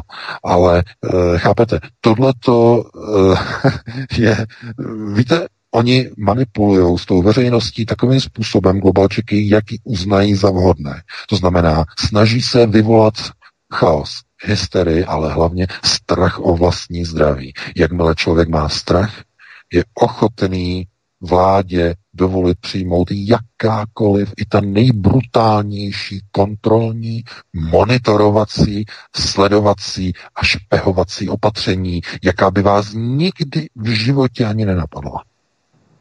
Když je krize, když se všichni bojí, té vládě dovolí úplně všechno. Kvůli tomu je ta hysterie takto maximálně v médiích. Každý den od rána pustíte si média, od rána do večera, covidová krize, počet nakažených, pes, pes, pes, kolik zase vylez nahoru a tak dále a tak dále. Takže co dělat, eh, je na každém z nás. Eh, těch možností mnoho není, ani finanční prostředky nikdo nemá na to, aby se odstěhoval nějaký izolovaný ostrov, to nikomu ani doporučovat nebudu. Ale jediné skutečné cílové řešení je, eh, aby vyrostla nová generace, nová generace voličů, která bude vychována rodinou, nikoliv různými, eh, řekněme, eh, sociálními pracovníky paní Marksové a, nebo té nové paní, která tam je, ta nová ministrině práce sociálních věcí, Eh, Hlaváčová nebo Maláčová, Maláčová. Takže eh, je, je to těžké jako někomu radit prostě, jak tomu odporovat, protože jednotlivec tomuhle může odporovat jedině tak, že se odstřihne od systému, odstřihne se od gridu. Ale to je tak náročné, tak náročné pro obyčejného člověka, který není prepr, který není mm, k tomu vychovávaný, který, který nemá výcvik e, na přežití. E, který třeba nevyrůstal na venkově, neumí hospodařit eh, na poli, neumí hospodařit eh, s domácím zvířectvem, to je potom problém. To, to nejde jako univerzálně někomu prostě doporučit, eh, odstředněte se od gridu, úplně se odpojte od společnosti, přičemž by to asi bylo asi logické řešení. Jenže vy nemůžete, pokud máte rodinu, to dítě musíte zase do té školy posílat. I když budete někde na venkově, odstříhnutí od gridu, musíte to dítě posílat do té školy. Maximálně, že byste si tam jako zařídili to dálkové e, studium, že distanční, že dítě by bylo doma a vy byste nad ním měli dozor, tak ano, potom v tom případě jo. To by jako bylo potom řešení. Ale jak říkám, pokud by to začalo dělat více lidí, oni by to stejně omezili. To jako řešení, nějaké jednoduché řešení odstřihnutí se od systému není. A pokud chcete zůstat v systému, musíte se snažit o změnu toho systému. Ta změna toho systému je dlouhodobá. To se nedá změnit během jednoho volebního období, protože aby došlo ke změně, musí se změnit myšlení populace. A to je otázka výchovy na první prioritě. Tím se v kruhu dostáváme na začátek vlastně našeho celého pořadu. Tohle to byla asi poslední otázka. Máme 22.05, eh, takže já bych se pomalu rozloučil s tebou Vítku, s tebou Petře, se všema našima posluchačema. Doufám, že dneska eh, jako první vysílání v novém roce, že vás eh, to bavilo, že jste se v něčem poučili, něco nového jste se dozvěděli. No a pokud si najdete čas, tak opět za týden v pátek po 19. hodině, respektive 19.15 se opět uslyšíme a opět probereme nová témata z domova i ze světa. Pro tuto chvíli já vám tady přeji krásnou dobrou noc. Já se připojuju VK, moc ti děkuji za vysílání, tobě Petře také, vám milí posluchači za poslech, doufáme také, že se, nám naše, že se vám naše vysílání líbilo. Jinak eh, svobodný vysílač je s vámi stále 24 hodin denně, například eh, nezapomeňte příští týden ve středu od 7 večer od 19 hodin. Exkluzivně na svobodném vysílači promluví bodyguard eh, bývalého kmotra českého podsvětí, zastřeleného Františka Mrázka i Antonína Běly v 90. letech. Velmi výživný a velmi exkluzivní rozhovor, takže se máte opravdu na co těšit a chystáme pro vás samozřejmě i řadu dalších eh, pořadů, takže zůstaňte s námi, jsme rádi, že vás máme na palubě a doufáme, že se naše řady budou rozšiřovat. Takže mějte se krásně, díky, hezký večer, případně dobrou noc. Pánové, oběma vám děkuji. Eh, děkuji všem, kteří jste volali. Omlouvám se všem, kteří jste se nedovolali, nestihli jste to, nebo zkrátka dobře, pořád byl pro vás příliš krátký. To je vše. Od mikrofonu ze studia Midgard společně s Vítkem a SVK se loučí jak jinak než Petr Václav. Mějte krásný poslech dalších pořadů. Prosíme, pomožte nám s propagací kanálu Studia Tapin Rádio Svobodného vysílače CS. Pokud se vám tento nebo jiné pořady na tomto kanále líbí, klikněte na vaší obrazovce na tlačítko s nápisem Sdílet a vyberte sociální síť, na kterou pořád sdílíte. Jde o pouhých pár desítek sekund vašeho času. Děkujeme.